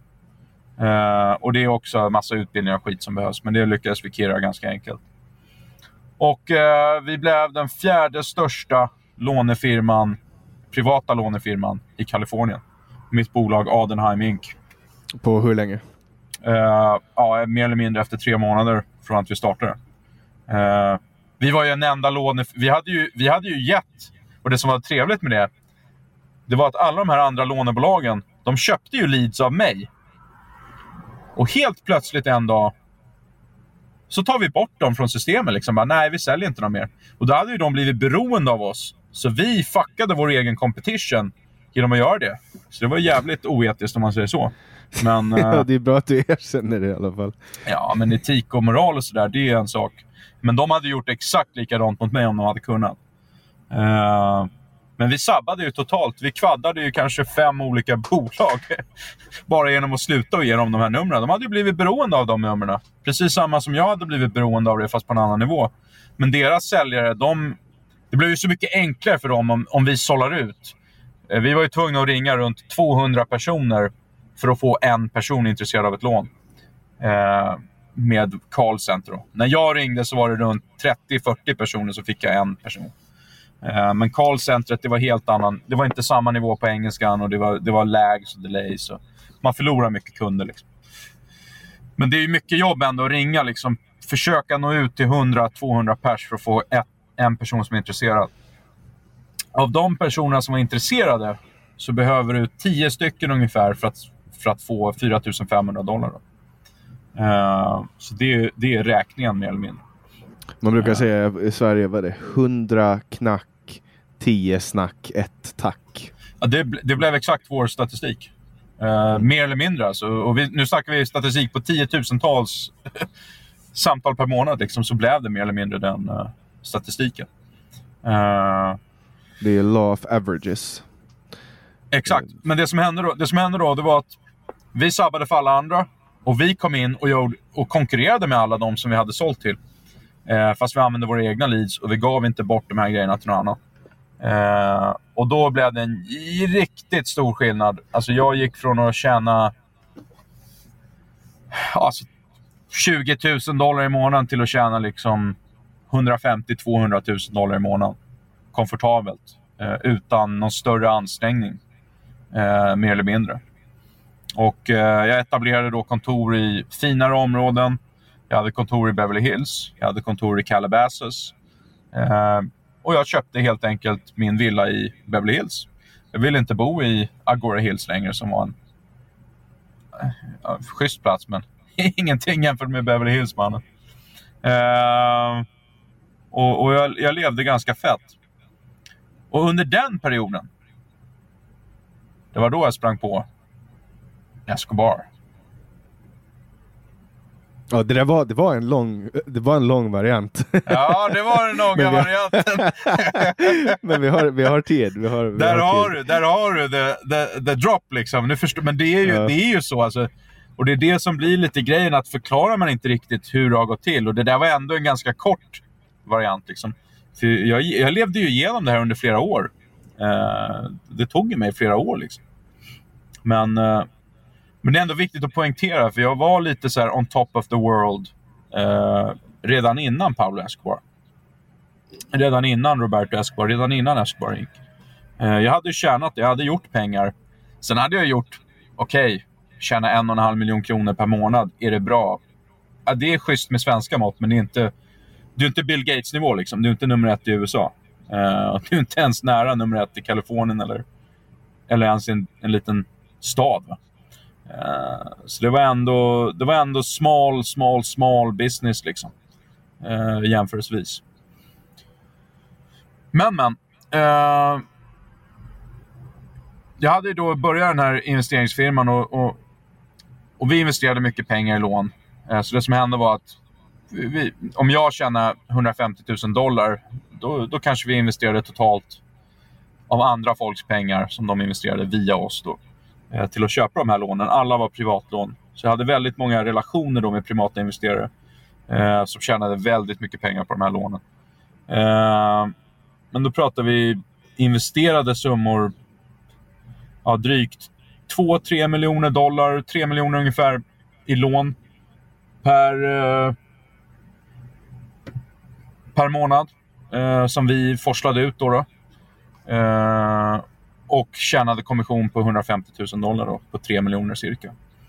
Eh, men då har jag de här nya relationerna till investerare och, och vissa av dem var väldigt flexibla. Eh, två stycken speciellt som sa att Nej, men vi vill liksom vi vill göra något annat. Vi har, vi har intresse inom teknik, vi har intresse inom allt möjligt. Jag bara, men fan vad skönt, det har jag också. Jag är en ung kille. Liksom. Vi kör mycket av de här lånen, ni tjänar redan pengar på det. Eh, vi kan köra teknik, inga problem. Eh, och Då förklarade jag min idé som var, eh, bolaget hette Generai eh, LLC som jag hade skapat. Och Då hade jag skapat det här bolaget med, faktiskt med eh, grundan till eh, eh, American Apparel uh, var min CEO för det här bolaget. Så jag hade gjort en storsatsning av mig själv. Jag hade betalat honom, han hade blivit chef. Eh, nu, tyvärr så blev han efter det så blev han oustad. Så han, han hade massa problem eh, i USA. Han, han var sexistisk och allt sånt där enligt anklagelserna. Eh, så han förlorade hela sitt bolag American Apparel. Det finns en stor historia bakom det. Men i alla fall han, han skulle bli min chef och det vi satsade på var att vi ville köra eh, Celebrity Games. Så jag ville få in eh, antingen Katy Perry, eller Paris Hilton, eller Michael Jackson. Eh, eller Britney Spears. Och jag ville göra mobilspel med en kändis. Eh, och då kom jag i diskussion med många av de här kändisarna. Eh, och jag hade då en halv miljon dollar från mina investerare, 250 000 från två olika personer. Eh, det är runt 5 miljoner kronor. Eh, tänkte att ja, det, här, det, här, det här kan bli någonting. Liksom. Eh, kör ett, ett mobilspel med någon kändis och fokusera på det.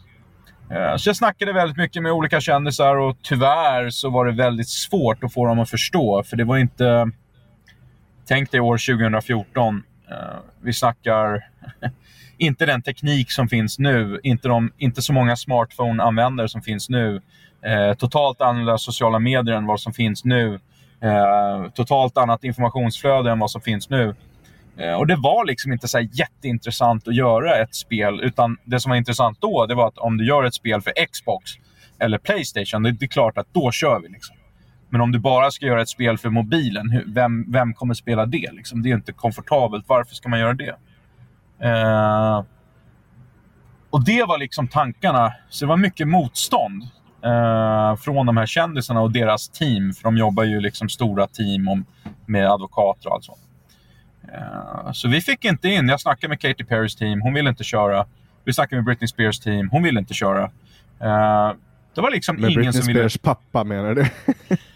Nej, jag snackade faktiskt med hennes dåvarande pojkvän som jag hade träffat. Eh, jättelång historia. För Men- det, det håller väl på nu, men, men hon har ju varit under förmyndarskap av sin farsa. Ja, hon har, hon har hur många problem som helst. Eh, men, eh, men det gick ju inte att göra. Och det var det som But jobbigt. Olof K ain't one. Ain't one bro. Och jag är glad att det inte är det. För det, är så, det är så svårt att göra affärer med de här uh, kändisarna. Liksom. De, de, för, de försöker skydda sig så mycket att det blir nästan omöjligt. Uh, vare sig att träffa dem eller att göra riktiga affärer med dem. Sen kan man ju träffa dem randomly. Det, det är ganska enkelt i LA. Men, men att göra seriösa affärer, då, då är det ett helt nätverk av advokater och, och, och rådgivare och hela skiten. I alla fall. Till slut då så träffade jag och blev introducerad av en paparazzi till, eh, från TMZ.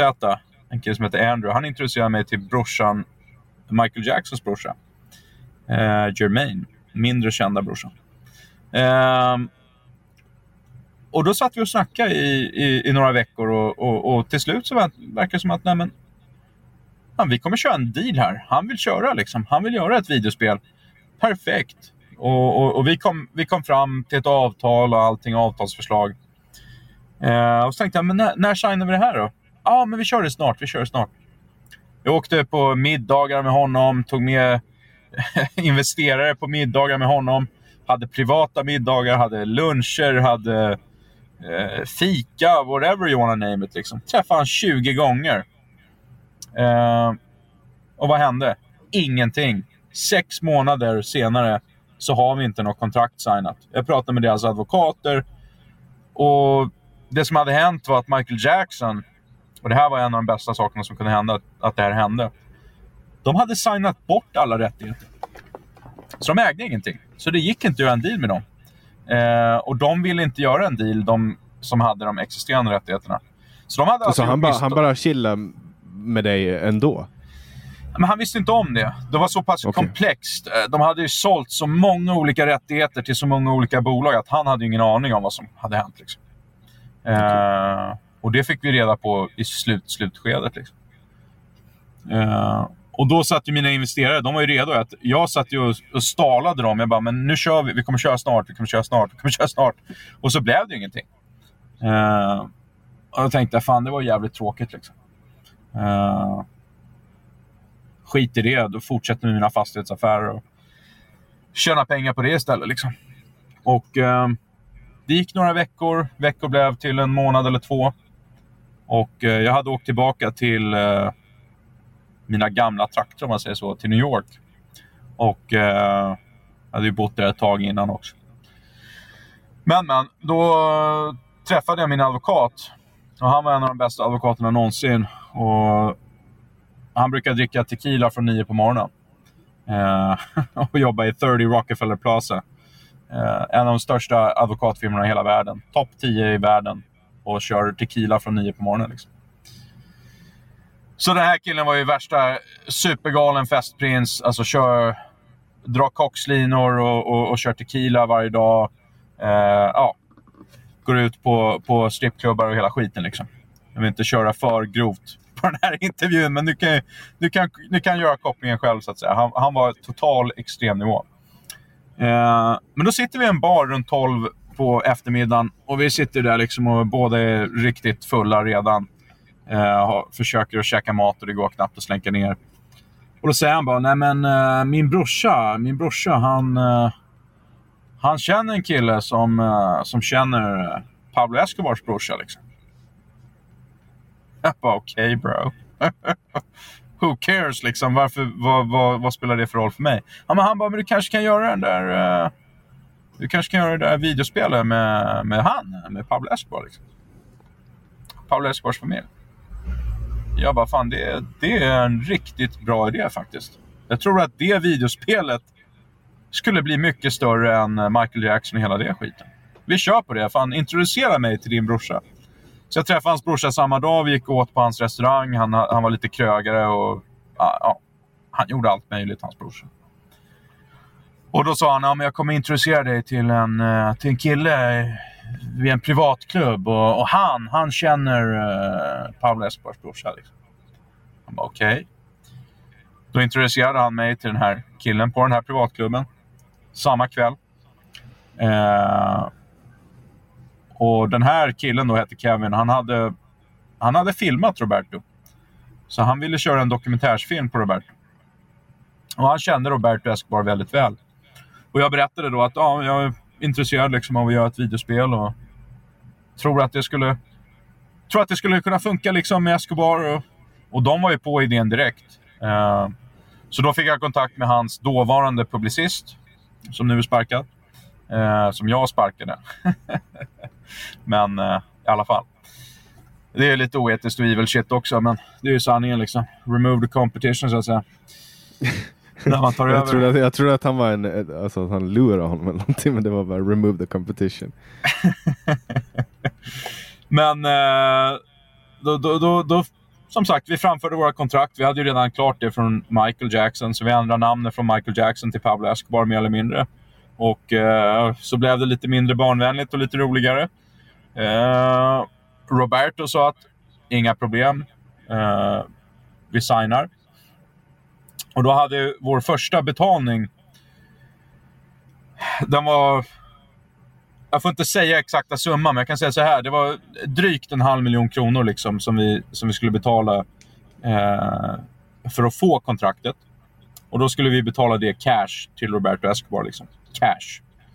Eh, I Medellin, Colombia. Eh, och då tänkte jag, men det här börjar bli lite shady nu. Liksom, men det är lugnt. Fuck it, vi behöver det här kontraktet. Liksom. Åkte över till Colombia. Med cash i hand. Eh, blev inte genomsökt när jag skulle åka från USA eller till Colombia. Hade inga problem alls. Eh, och även om jag hade blivit genomsökt så var, hade jag ju ändå ett legit kontrakt. Liksom. Jag ska köpa lite videorättigheter.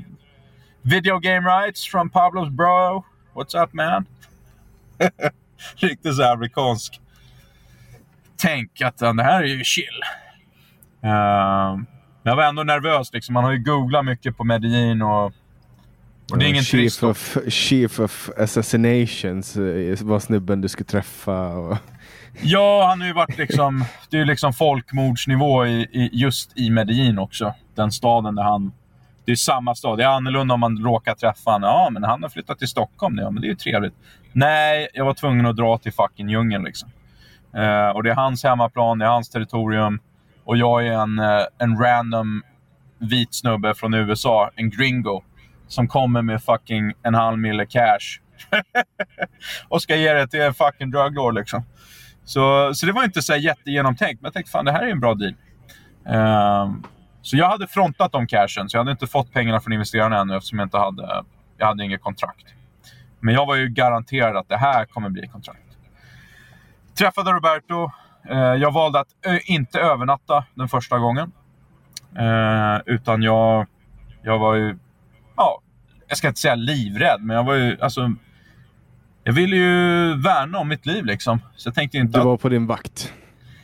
det, var ingen, det var ingen turistort om man säger så. Det, det, det var ändå 15 år sedan det var värsta drug wars på gatan. Liksom. Det är ganska nära till hands. Så, så det, var, det, var ingen, det var ingen plats som man chillade på bara för att ha skoj. Utan eh, du åker dit bara om det är jävligt seriöst. Liksom. Uh, så jag drog tillbaka samma dag och tänkte, vi fick kontraktet signat. Allting gick jättebra. Hur bra som helst med Roberto. Hur var uh, han då som person? Då? Han var jävligt lugn. Alltså. Han brydde sig inte om ett skit. Så länge cashen var på bordet så signade han och han tyckte det var no problems liksom. Du pratar han engelska alltså? Ingen engelska, bara spanska. Och då sitter jag där med min uh, knackiga skolspanska. Liksom. Som tur var så hade vi också anställt en, en översättare, just in case. Eh, och planerat lite för att det kanske skulle vara på den nivån. Liksom. Eh, men det gick bra. Alltså, det gick riktigt bra. Så jag kom hem till LA och hade kontraktet i hand och tänkte att Nej, men nu, nu, nu rullar vi. liksom. Nu, nu, nu, nu, nu kan vi köra ett videospel. Jag ringde direkt till investerarna och, och första investeraren sa liksom okej, okay, cool.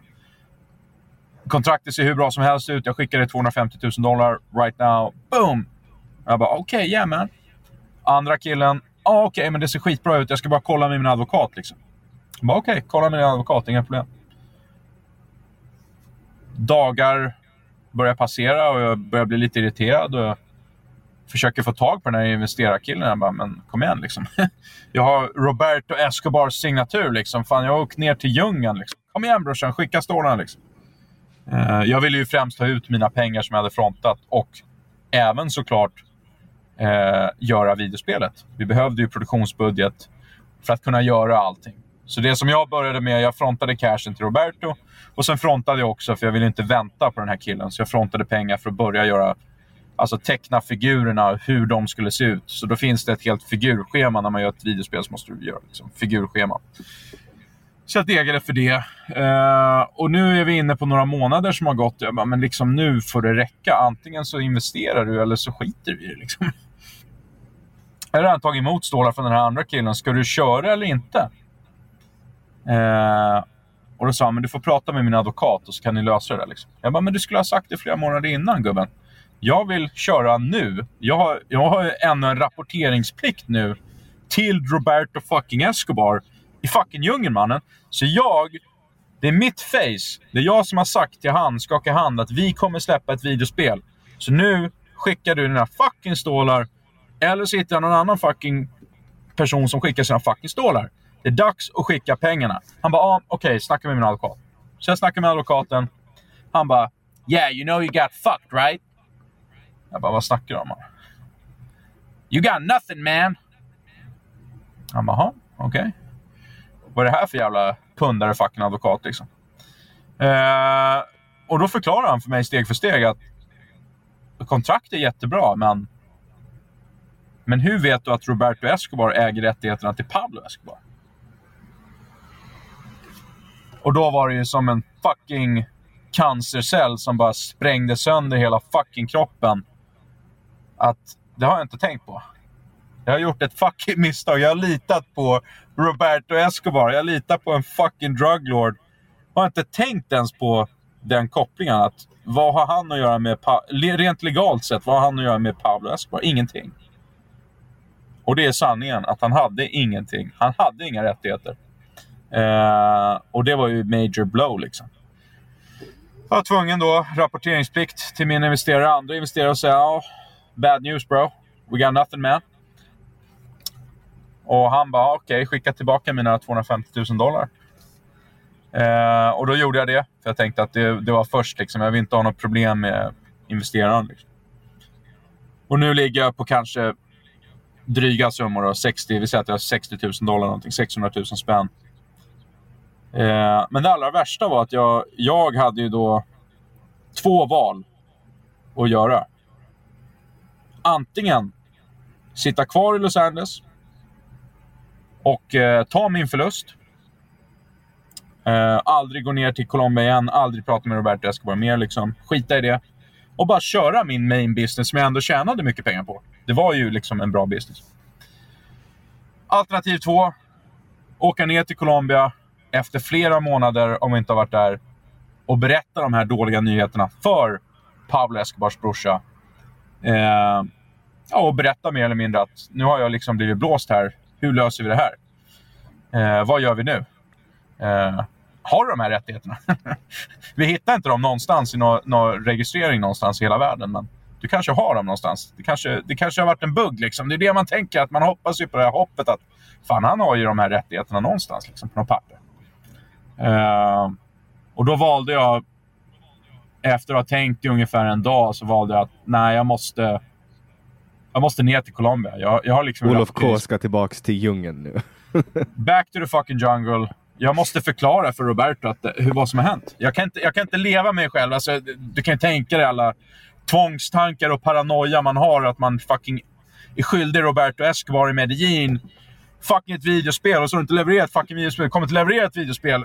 Kändes bäst att bara... Men tänker inte du så här, men alltså han har, han har blåst mig. Han har tagit mina pengar och sitter och skrattar. Jag tänkte lite det, men jag tänkte ändå... Alltså han verkar inte vara den personen. Så jag, jag tänkte snarare tvärtom, så var jag mer orolig om jag inte gör ett videospel. För tänk dig Roberto Escobar. Allt han behöver säga, då har ju koll, man har ju kollat tillräckligt många maffiafilmer. Liksom, då är det ju... Jaha, det, skulle, det är ju ditt problem att du inte har rättigheterna.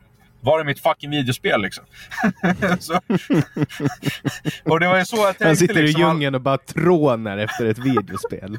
Och bara, var är mitt fucking videospel? Liksom, jag ska spela det här spelet. Jag ska spela, jag ska tjäna fucking pengar på kids som spelar den här skiten i USA liksom. För det var ju det som var grejen va. Uh, så han skiter ju fullständigt i om det finns några jävla papper. Det var min brorsa. Det är ditt fucking problem liksom. Så då kollar man, det blir inte bättre av att man har sett de här Scarface och shit, hur alla de här gangstersna agerar. Det är inte, det är inte någon logik bakom eh, gangstermentalitet. Liksom. Utan även om man har fel så har man rätt. Och det, och det är egentligen sanningen. att Sanningen är den att det var ju mitt fel. För det var inte jag som gjorde research. Jag frågade inte de frågorna. Hade jag frågat så hade han säkert svarat eh, direkt. Liksom. Eh, men jag valde att åka ner igen då. Och... Eh, och jag var ju liksom orolig för, för, för min säkerhet. Eh, första gången så jag åkte dit med massa stålar. De vet att jag har pengar, de vet att jag bor i Beverly Hills. Eh, ja, alltså de kan kidnappa mig på två sekunder liksom. Och pressa mig på allt jag äger och har. Så det är inget svårt. Och det är inte så att de inte har gjort det förut. Det här är ändå Pablo Escobar vi fucking snackar om. Medin-Kartell. Det här är så som de har tjänat pengar. De har fucking tjänat pengar några gånger förut på att göra lite kidnappningar. Och det gjorde de för skojs skull. Liksom. Så...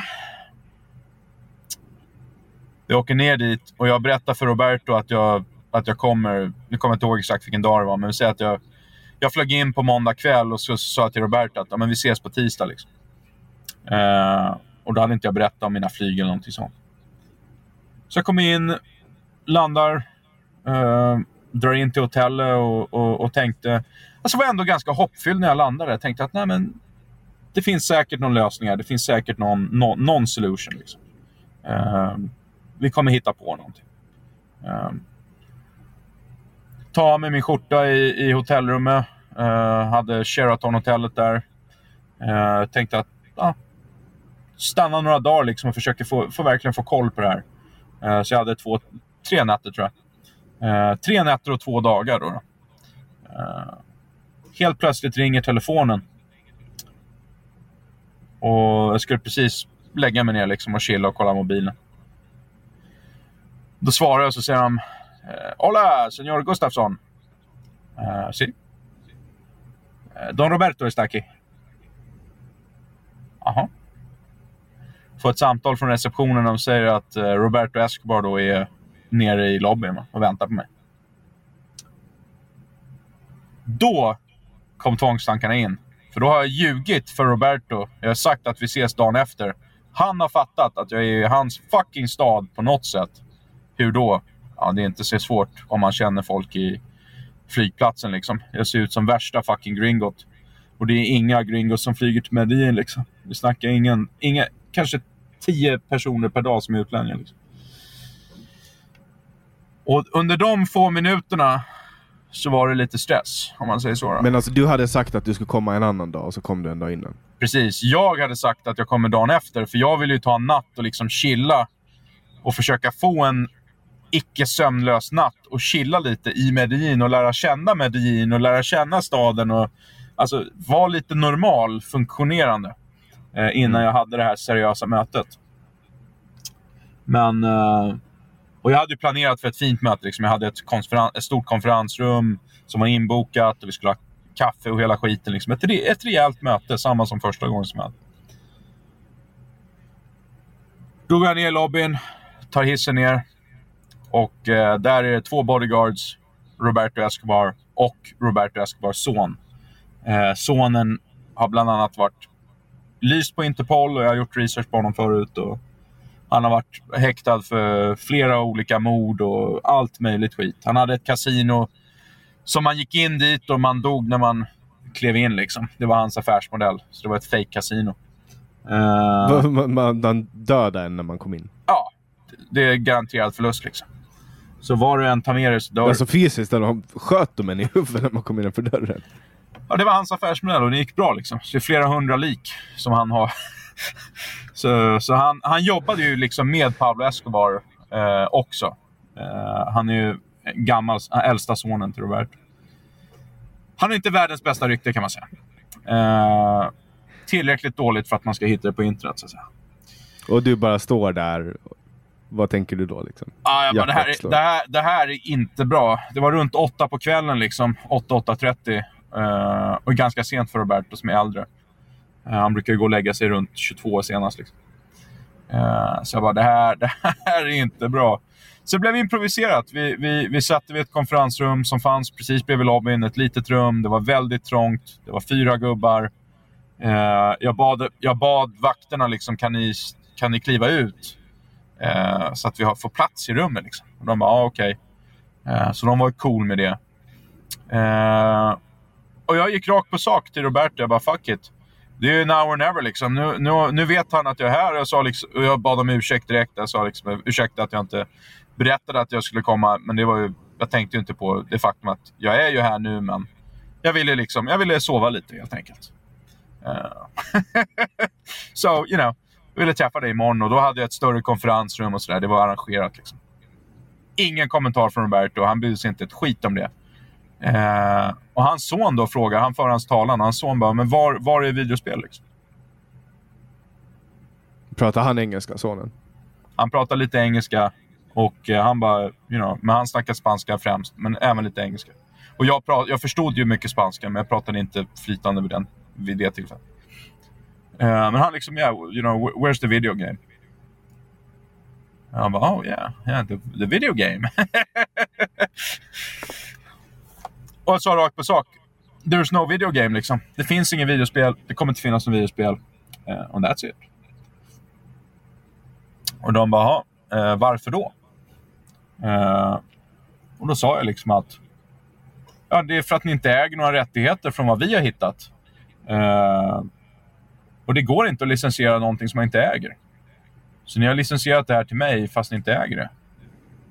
Mina investerare är inte nöjda. Liksom. De kommer inte investera ett skit. De har, jag var tvungen att skicka tillbaka pengarna till dem. Det här har inte gjorts på rätt sätt. Det, det, det går inte att göra det på det här. Men du förklarar det här på ett snällt och ödmjukt sätt. Ja, det går ju inte att göra det på ett snällt sätt. Utan det blir ju väldigt... Det är väldigt, det är väldigt tens. Alltså de... De ville ju mer eller mindre att jag liksom skulle ge dem en telefon. Eh, bara, här är videospelet. Det lanseras imorgon. Wow! Det var det de förväntade sig. så min expectation versus reality. Verkligheten var ju att jag hade inte ett jävla skit att komma med. Eh, och nu är det fyra grabbar mot en va? Så du har två bodyguards, Robban och hans son. Mega underläge i Medin skulle man kunna kalla det. Eh, så jag var tvungen att bara säga som det var. Och, eh, var du, men var du tuff i förhandlingen eller alltså, hur, hur var din approach? Min approach var lite amerikansk stil. Liksom, att vi, we're totally fucked. Liksom. Vi har ingenting, vi kommer inte kunna göra någonting. Och, och jag sa till dem att jag, jag såg fram emot att göra flera deals. Alltså, jag ville göra...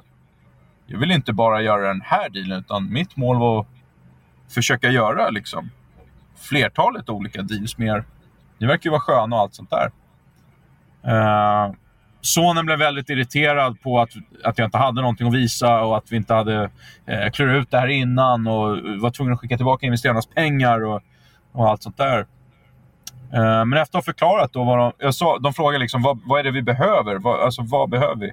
Och då sa jag att ni behöver registrera varumärken på rätt sätt. Och ni måste göra det i USA, ni måste göra det mer eller mindre runt om världen och ni måste registrera hans likhet. Och, alltså det är en hel process. Eh, jag sa att jag, jag har haft lite erfarenheter förut, men det har ju, det har ju inte varit på... Jag har, ju licens, jag har haft det som en licenstagare. Jag har licensierat från, från Simpsons till exempel och andra flera år tillbaka. Eh, men det är ingenting jag gör aktivt. Liksom. Eh, och då helt tyst i rummet och så enda saken Roberto frågar eh, och öppnar munnen då och frågar är eh, Vet du hur man gör det här?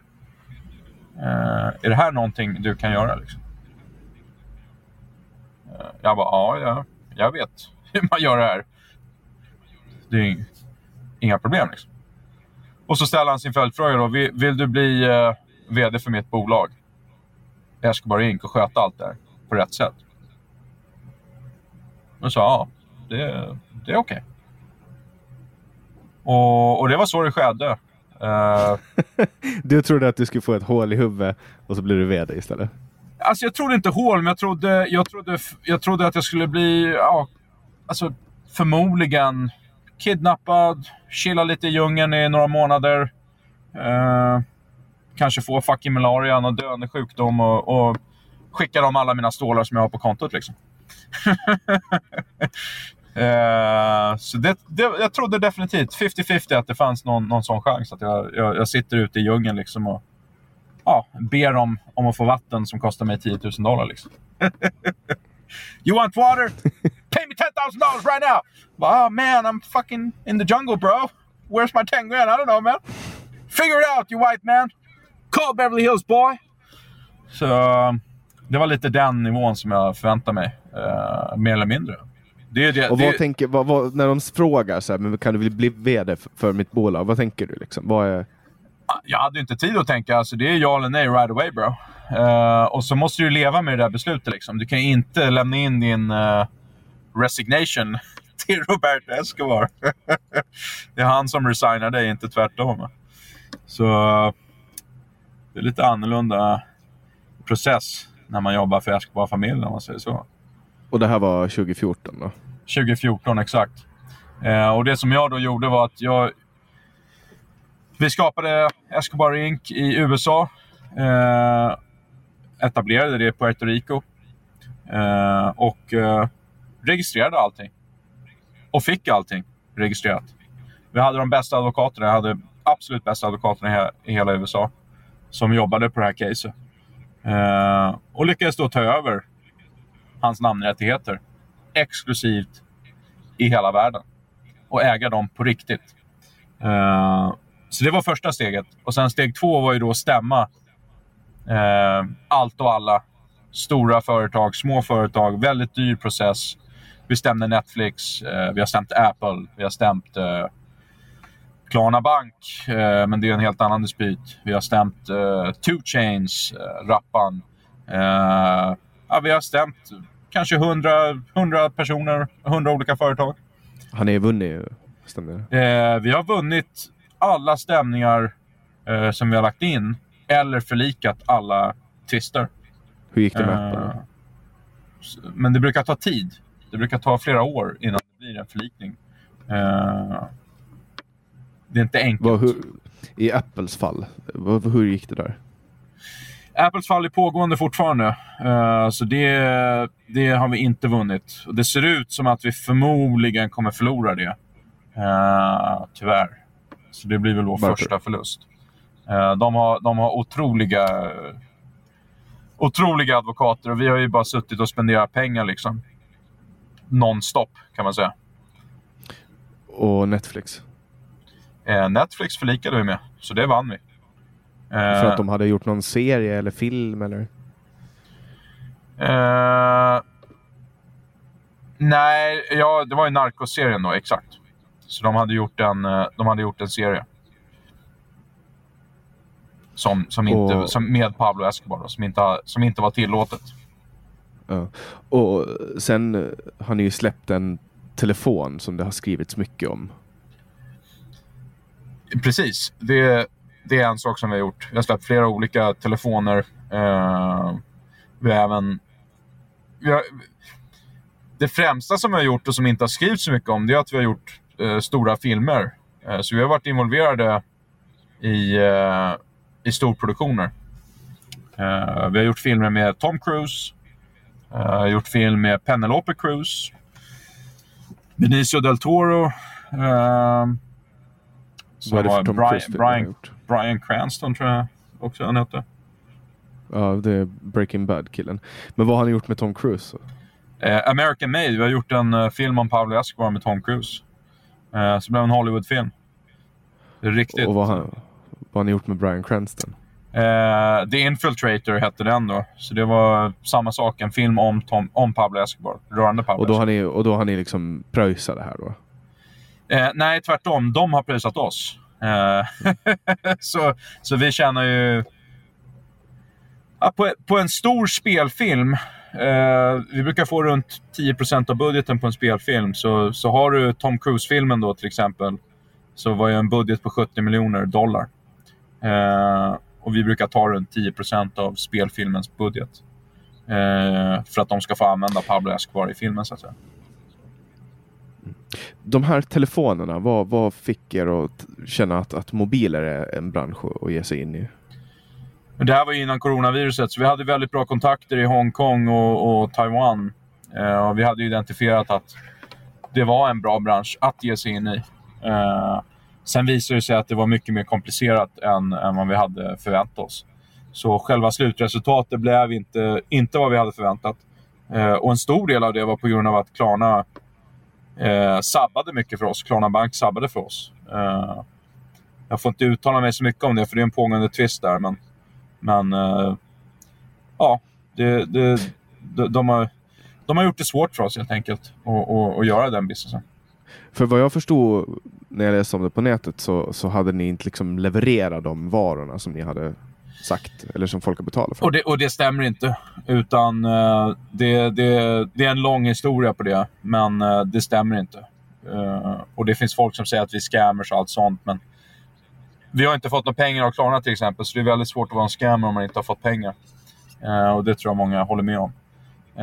så så, så det, där, det där är en lång en lång och tragisk historia, tyvärr. Men mycket på grund av eh, ja, bankernas beteende gentemot Escobar Inc. För jag såg en, en Youtube-film där det var en Youtuber som eh, hade beställt ett recensionsexemplar och fick en, en Samsung Galaxy Fold. Och han menar att, alltså som ni hade liksom klistra, eh, klistermärken på. Och han, han påstår att det här var, han tänkte att det här var någon form av marknadsföringsknep för att skapa buzz runt, runt um, varumärket Escobar.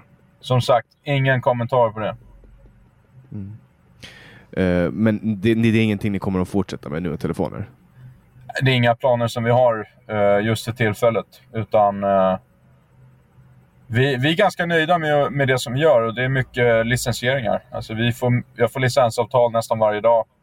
Eh, försöker licensiera ut de rättigheter som vi, som vi faktiskt äger eh, och som vi har. Eh, och, och, och, det är otroligt många kunder runt om hela världen som vill göra någonting med Pablo Escobar.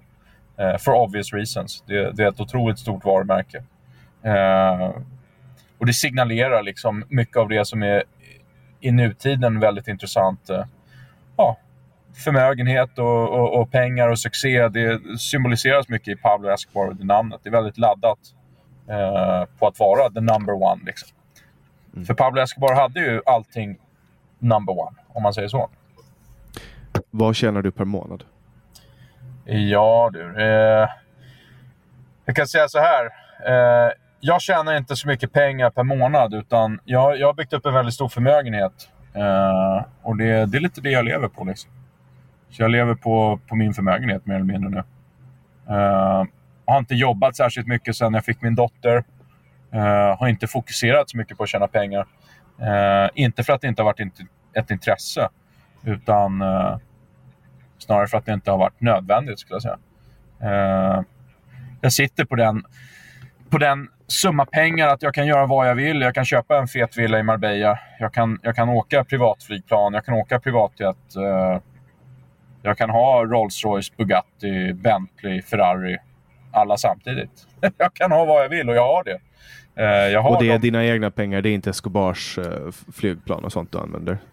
Precis, det är mina egna pengar. Uh, så, så det finns, det finns tillräckligt förmögenhet för att jag ska kunna ha den livsstilen som jag, som jag vill ha nu. Uh, och sen finns det ju en oändlig potential av pengar som man kan tjäna uh, och som även bolaget tjänar. Escobar Inc tjänar ju pengar varje månad. Men jag försöker att ta ut så lite som möjligt för min del. Eftersom jag redan har min förmögenhet, som sagt. Jag, jag, jag har lite för mycket grejer, nästan. Jag har flera, flera bilar som jag inte ens kör. Jag har inte kört min Rolls Royce på över ett år, eh, till exempel. Eh, och det låter väldigt bortskämt, men eh, kom ihåg att jag, jag är ju en samlare i grund och botten. Så för mig finns det eh, en personlig vinning av att veta att jag har en Bugatti i garaget som jag kan köra om jag vill. Eh, men det handlar inte så mycket om att köra. Så jag är inte en, jag är inte en sån här bruk, bruksanvändare. Jag är, inte en, eh, jag är inte en person som känner mycket glädje av att använda de här sakerna. Utan det är, det är snarare att det är en, både en bra investering och att det är, det är ett fint samlarobjekt. Det, det är precis samma som en Kalle nummer ett. Jag har, jag har tre stycken, men jag har aldrig läst Eh, mina serietidningar såklart. Nu är de ju värda mycket pengar, men inte på samma nivå som en Bugatti eller en Rolls-Royce eller en Ferrari. Men... Eh, Så, när du kom till Sverige i våras, mm. eh, du, det var inte jättemånga som visste vem du var. Folk höll inte koll på dig och helt plötsligt så satt du med i intervjuer, du var med i tidning, radio, eh, på poddar, Youtube-kanaler och du startade bråk med folk. Vad var det? Vad handlade det om? Ja, alltså bråk och bråk. Alla de där bråken, när man ska säga beefen, det härstammar ju från, eh, från olika grejer som hände i livet, om man säger så. Jag, jag, jag, har, jag har haft beef med de här personerna, vissa av dem i flera år. Eh, så, så det är ingenting som man har eh, självmant startat eller whatever som, som folk kan tro. Då. Utan eh, det, det finns anledningar bakom hela skiten, så att säga. För det var ju någonting som hände i, i våras, somras. När alla började snacka om dig. Eh, gick ju viralt med intervjuer och så vidare. Eh, Var, var, varför, varför timingen? Varför då? Vad fick dig att känna att nu ska jag till Sverige, liksom mitt i coronapandemin och skapa buzz? Nej, men jag kan säga så här att det, det var... Jag, jag råkade bara vara i Sverige. och, och det blir lite så, man har, har man det tråkigt och ingenting annat att göra, men vad är bättre då än att bli superkändis liksom? Nu, nu kör vi. Och det är ju Du verkligen hade bara liksom... Det var en taktik, eller?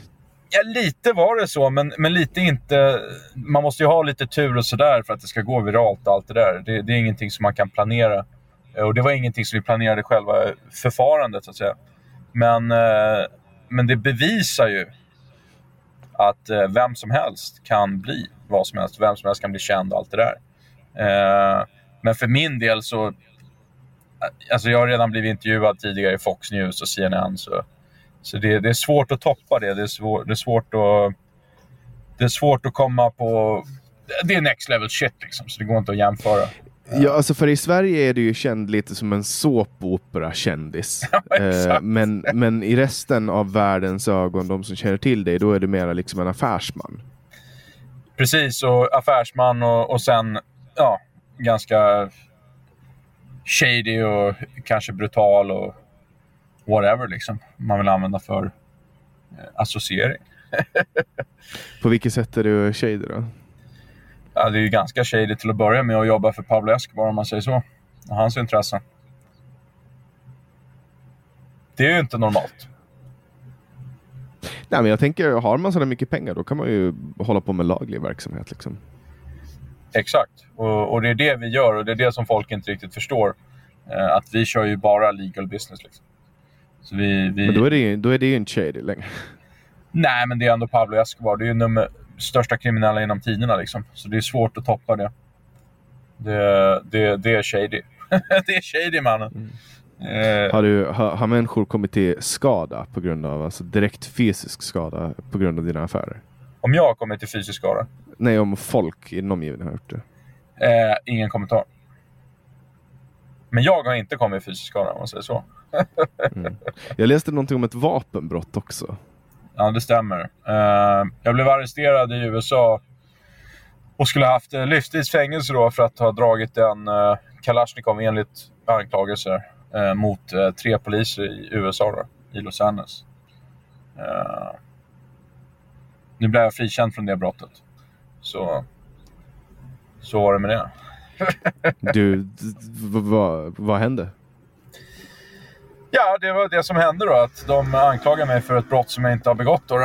Eh, men det var ju grova anklagelser. Så det var ju tre stycken felonies då. Och då är det life in prison i USA. Men i vilket, i vilket sammanhang? Du gick på gatan och så kommer det. Alltså vad, vad hände? Det är väldigt svårt att prata om det utan att uh, self-incrimination om man säger så. Men uh, jag kan säga så här att jag hade ganska många Kalashnikovs. Uh, och enligt dem då, då så, så verkade det som att jag riktade en Kalashnikov mot tre snutar. Uh, och då blev de skiträdda och, och ringde till sina Barbapapa-snutar. och så vart jag efterlyst liksom. Så enkelt var det med det mannen. Så det, det var inget mer komplicerat än så. Sen blev jag arresterad och det var en väldigt stor grej när jag blev arresterad. För de stängde ner hela 101 Freeway. Eh, som stängde ner hela ja, typ E4 då, fast i USA. Större. Eh, och jagade mig med helikopter och hela skiten. Eh, klämde ner mig på, på marken och då drog de sina AR-15s mot mig. Då. Eh, När var det här? 2017, 4 april. Jag menar, det är ju en ganska farlig situation. Att, att, att bara att bli jagad av polisen i USA, alltså är ju risken att bli skjuten ganska... Ja, det var, det, var, det, det var den enda gången som jag kände... Alltså jag har jobbat ganska mycket och träffat många. Du kan tänka dig alla personer som har nått ut med tanke på att man är Escobar Inc. Så jag träffat massa gangsters. Och allt från ryska maffian till kinesiska maffian och allt däremellan. Italienska och hela skiten liksom. Eh, och de har man aldrig varit rädda för. Det spelar ingen roll för det, där finns det ju ändå liksom en code of conduct och så vidare. Men, eh, men jag, var, jag var faktiskt lite rädd när jag stod med, med händerna uppe och, och de bad mig att ta mig i tröjan. Och, och så hade de SWAT-team där och riktade sina fucking trigger happy cops som riktade sina fucking uh, semiautomatiska vapen mot mig liksom. Kändes inte så jättetrevligt om man säger så. Så att det är häkte då? Ja, så att det häkte. Jag hade en, uh, hade en bail då som vi lyckades förhandla oss till på 1,1 miljoner. Uh, så lyckades vi dega den bailen och fick ut mig ur häktet. Och så anställde jag en av världens bästa advokater som också haft många kändiskunder och klienter. Och lyckades ta mig ur hela den där skiten helt enkelt. Och då flyttade jag från eh, USA till Dubai efter det. Jag tänkte att jag lever loppan i Dubai istället. Så då, då flyttade jag ifrån Beverly Hills. Uh, det hade en riktigt fet villa och hela skiten. Men... Uh, ja. Så, så, så tråkigt avslut var det på den sagan, men det var ju skönt att man inte fick uh, life in prison om man säger så. Får du åka tillbaka till USA igen? Jag har inga problem. Jag är inte dömd kriminell. Jag är bara misstänkt för ett brott. Så jag... Du, du, vad, vad, vad, när du träffade eh, Donald Trump, det var själv, ganska självklart att du får åka tillbaka dit i och med att du just har träffat Donald Trump. Vad tänker Secret Service då? jag, jag var ju tvungen att förklara det och jag, jag är tvungen att förklara det varje gång som jag åker in till USA för det, det är ju liksom kod röd på mina fingerprints. Och så fort jag lägger in mina... Jag finns ju med i FBI-databasen och hela skiten för, för det där.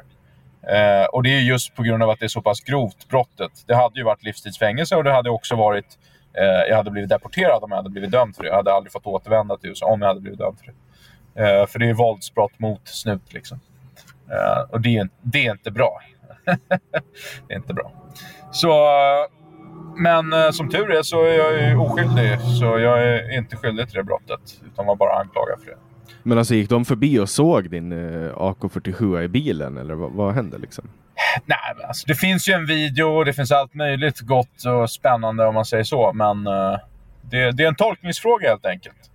Uh, var det riktning med hot eller var det riktning utan hot? Uh, så det måste ju finnas en viss hotbild.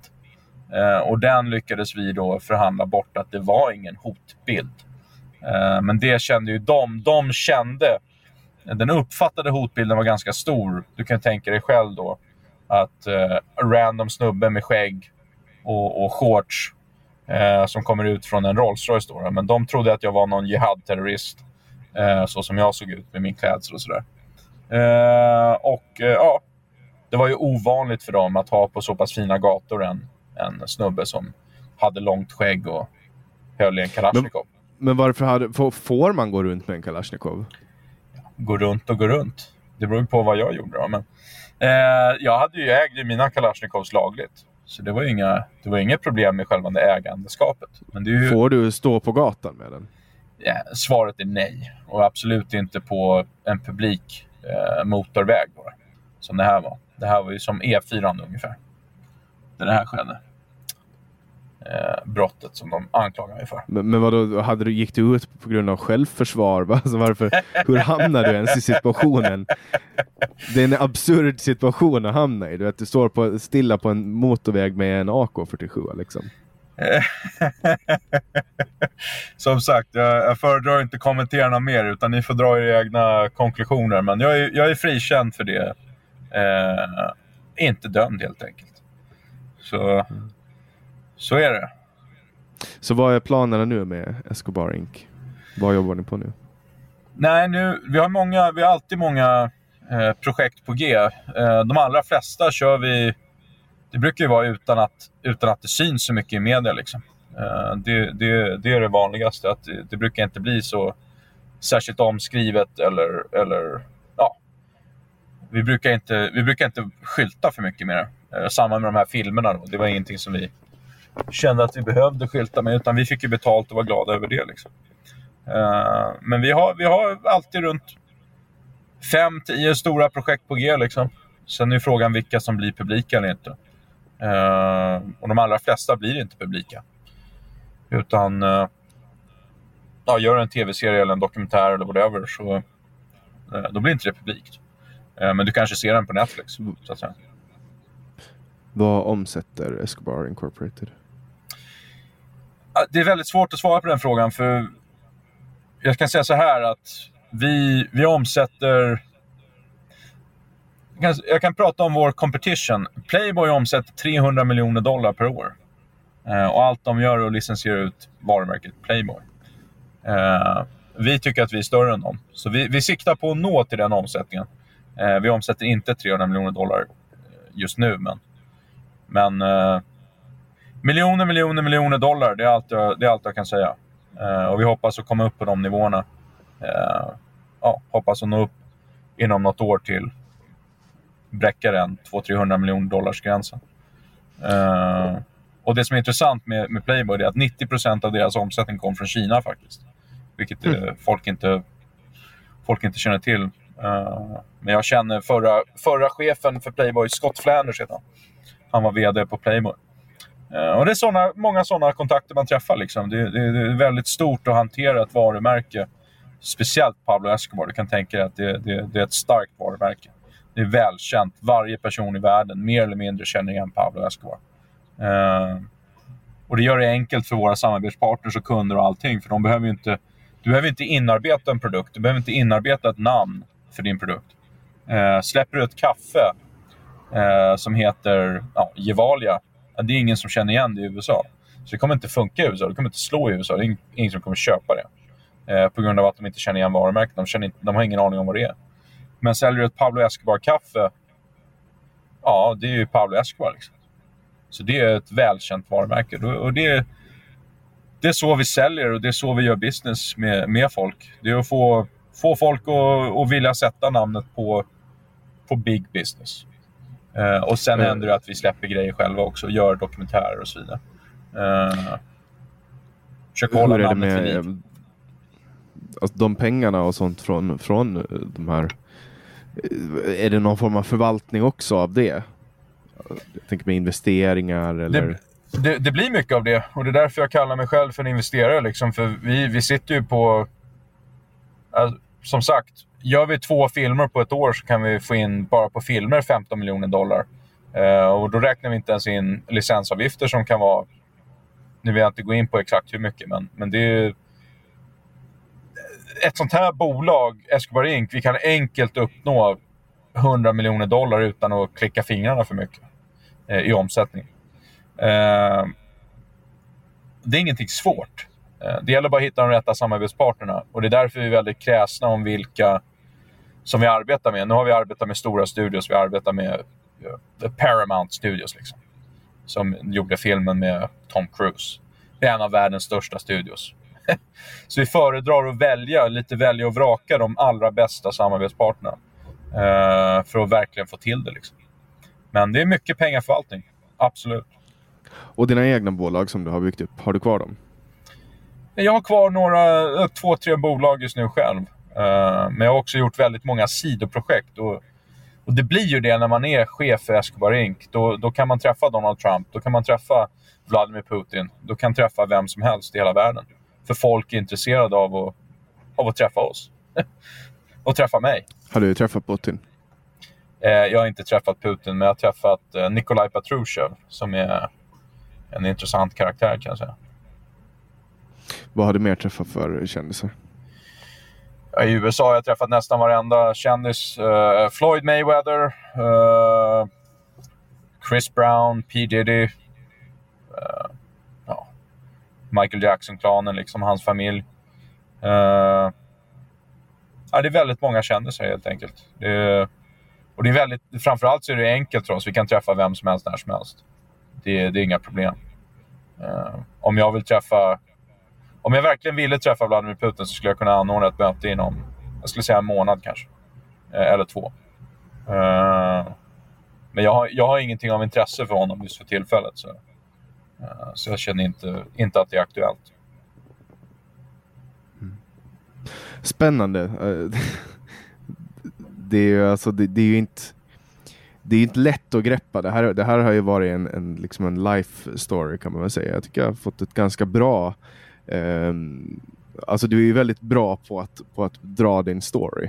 Eh, så att det har inte varit supersvårt för mig och få igenom den här. Jag har inte behövt mjölka dig så att säga.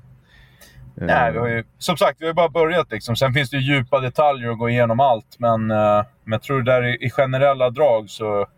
Om man ska hålla det kort till två timmar, för det är ändå kort för, för att vara tio år. Liksom. Uh, så tror jag att det, det är hyfsat bra jobb. Var är du om, om tio år då?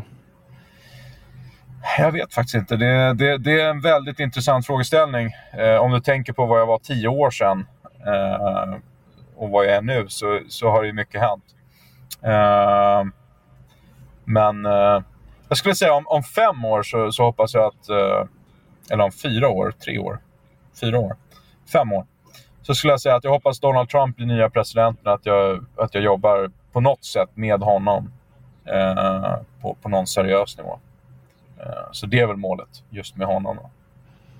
Varför just Trump? Han är number one man. Då. Han är fucking number one alltså.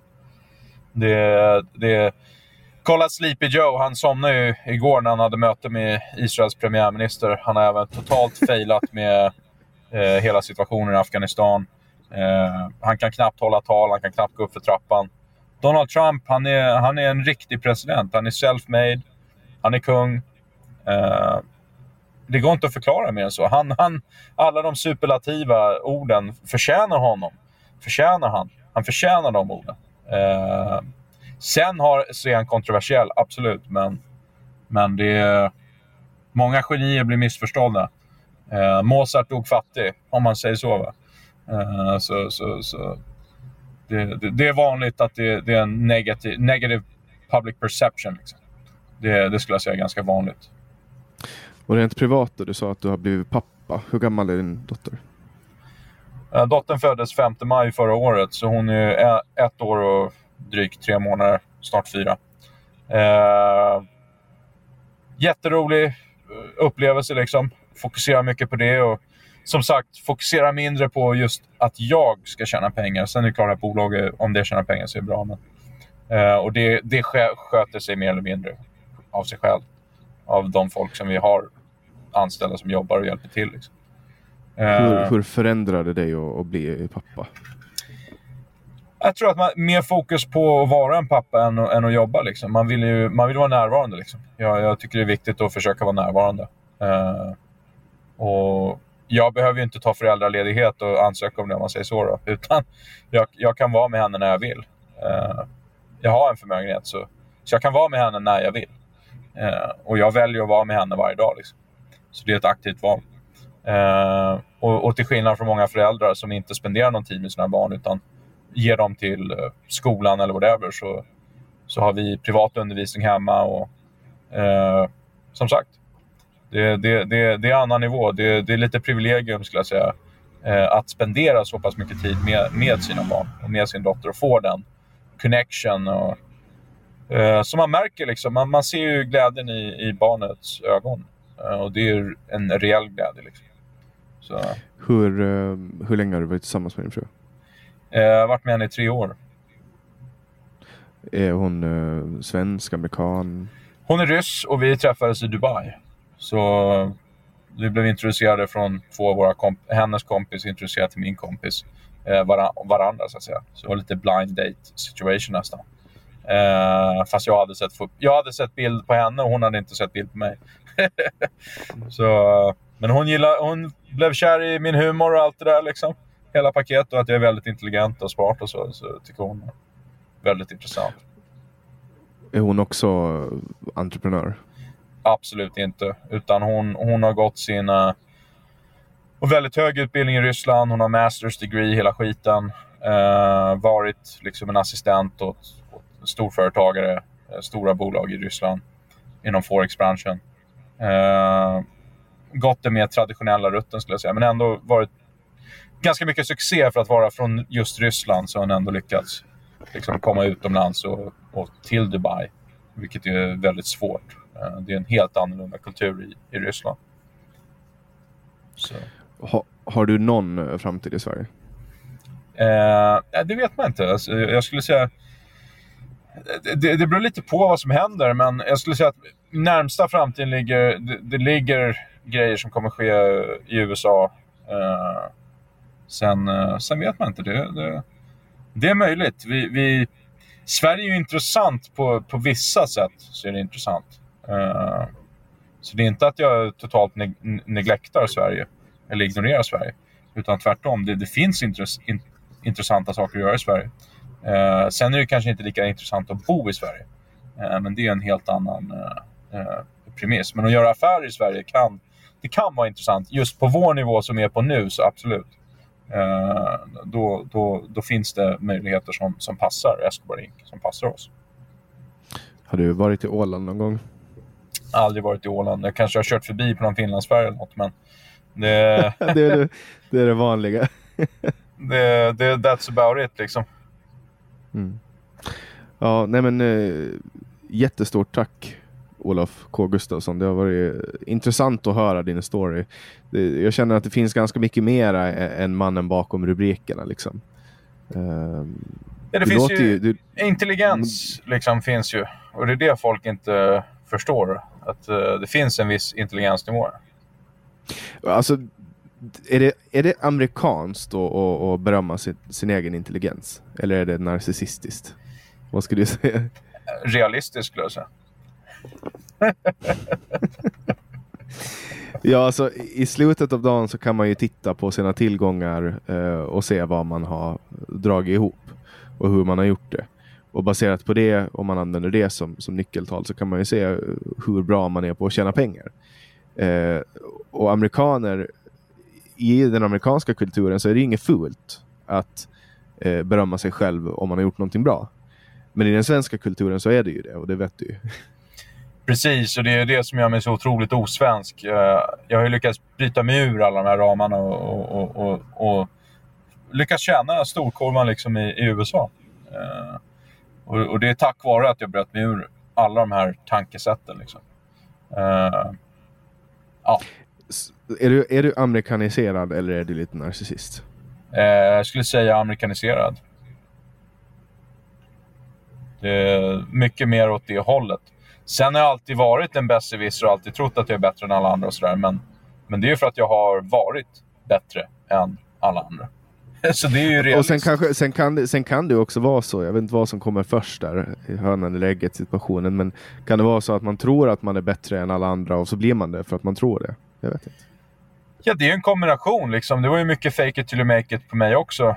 Jag sa ju att jag hade lead generation company fast jag inte hade det. Och, och, och det blir lite så att ser man det framför sig så, så går det. Det går att uppnå allting. Men, eh, men om vi säger skolan, när jag var i skolan så, så var jag bättre än alla andra. För jag hade alla MVG plus att jag gick ut två år istället för tre år.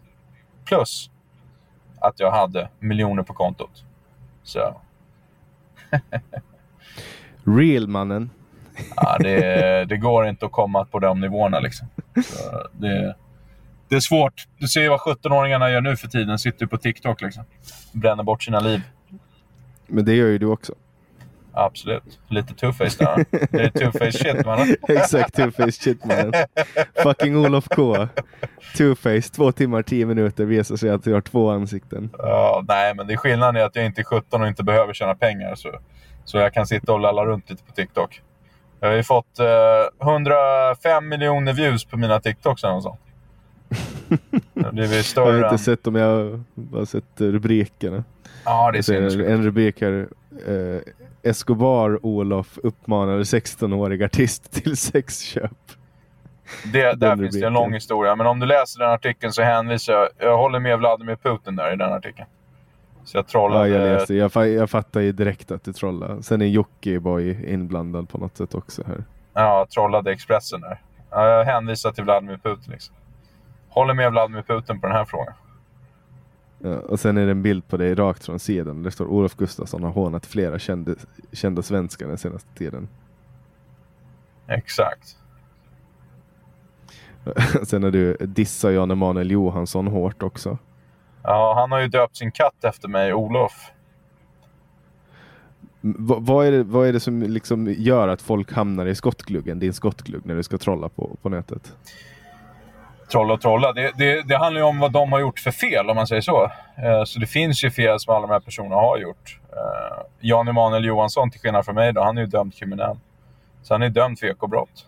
Eh, så försöker ändå bli statsminister, som aldrig kommer ske. Då, med. Eh, så det, det, är lite det. Det, det finns långtdragna anledningar på varje, varenda av de här personerna. Så att säga. Men här, här också en grej var ju när du var med i en Youtube-kanal, Real Lokal eller Local, jag vet inte vad, hur han uttalar det. Eh, då har du sträckt över ett kuvert som, som med 10 000 amerikanska dollar. Mm. Eh, och, och, här är det någon annan youtuber som påstår att det, det var ett PR-trick. Det var det absolut inte. Utan för mig så är 10 000 dollar nästan ingenting eh, av min förmögenhet. Så det var det som jag hade. Men jag brukar ha med mig runt, gå runt med runt 10 000 i fickan. Det är lagliga gränsen det, det, är bra, det är bra att veta. det, men det är miniminivå liksom. I, I, Dubai så är det en nota om man säger så. ja. Så det var, det var riktiga pengar. Men vad får de att säga att, att det inte är riktiga pengar? Då? Det är precis samma sak som när, om jag visar dig en bild på Donald Trump så säger folk att den är photoshoppad. Om jag visar dig en video med Donald Trump så säger de att den är deepfake. Om jag visar dig en video med, med mig framför en Rolls Royce så säger de att den är hyrd. Eh, det, det, folk tror inte på det. Det spelar ingen roll om jag visar ägarbevis och allting. Eh, folk tror helt enkelt inte på att det här är möjligt, det som jag har gjort. För det, det är så pass bisarrt. Eh, enligt dem då. då. Eh, men sen för mig så är det inte det, för jag har ju alla logiska anledningar till varför det har gått så som det har gått. Och, och hela skiten så att säga. Jag har ju levt, jag har upplevt det. Hur, hur började bråket med Jockiboi då? Det är en jättelång historia. Men ja, vi... den, den, där har du en timme. Så det är follow-up intervju på den. Ja, det blir The Olof K Podcast. Ja, lite så. Folk, folk gillar ju att lyssna på mig också. Så det finns ju ändå en fascination av folk att lyssna på en. Och, och det finns ju väldigt många som tror på det jag säger också. Eh, och det uppskattas, för det... Alltså jag, som sagt, jag, jag försöker vara så genuin som möjligt. Eh, som jag kan vara. Eh, och det har jag gjort från dag ett. Liksom. Och jag har varit öppen med mina mål från dag ett. Att jag ville bli en miljardär. och nu jobbar jag för världens både rikaste och mest kriminella eh, familj genom tiderna. Liksom. Så jag skulle säga att jag har lyckats med, med mina mål. Jag skulle säga att det som blir spännande, det, det, det är att se vad som händer med Olof K Gustafsson om tio år som sagt. För inte ens jag vet det. Jag har ingen aning. Uh... Vi får göra en follow-up om, om tio år. Se var Olof K är, är då. Ja, det lär Olof bli... Double K. Ja, det lär ju bli sjukare och sjukare. Uh, för det är lite det som riktningen har gått. Att det blir, det blir bisarrare och bisarrare hela tiden ja, minst sagt. Uh, jätte, jättestort tack Olof K Gustafsson för att du var med i podcasten Samtal. Perfekt mannen. Ha det bra. Och till alla er som har lyssnat vill jag tacka för att ni återkommer vecka efter vecka och för att ni gillar och delar och framförallt ni som är plusprenumeranter på Bulletin. Ni som inte är det får ju ta del av de här samtalen en vecka före alla andra och ni får också tillgång till alla Bulletins låsta artiklar och eh, exklusiva poddar men också tillgång till andra poddar före. Jag släpper nya samtal alla onsdagar året runt. Jag heter Jannik Svensson och du har lyssnat på podcasten Samtal.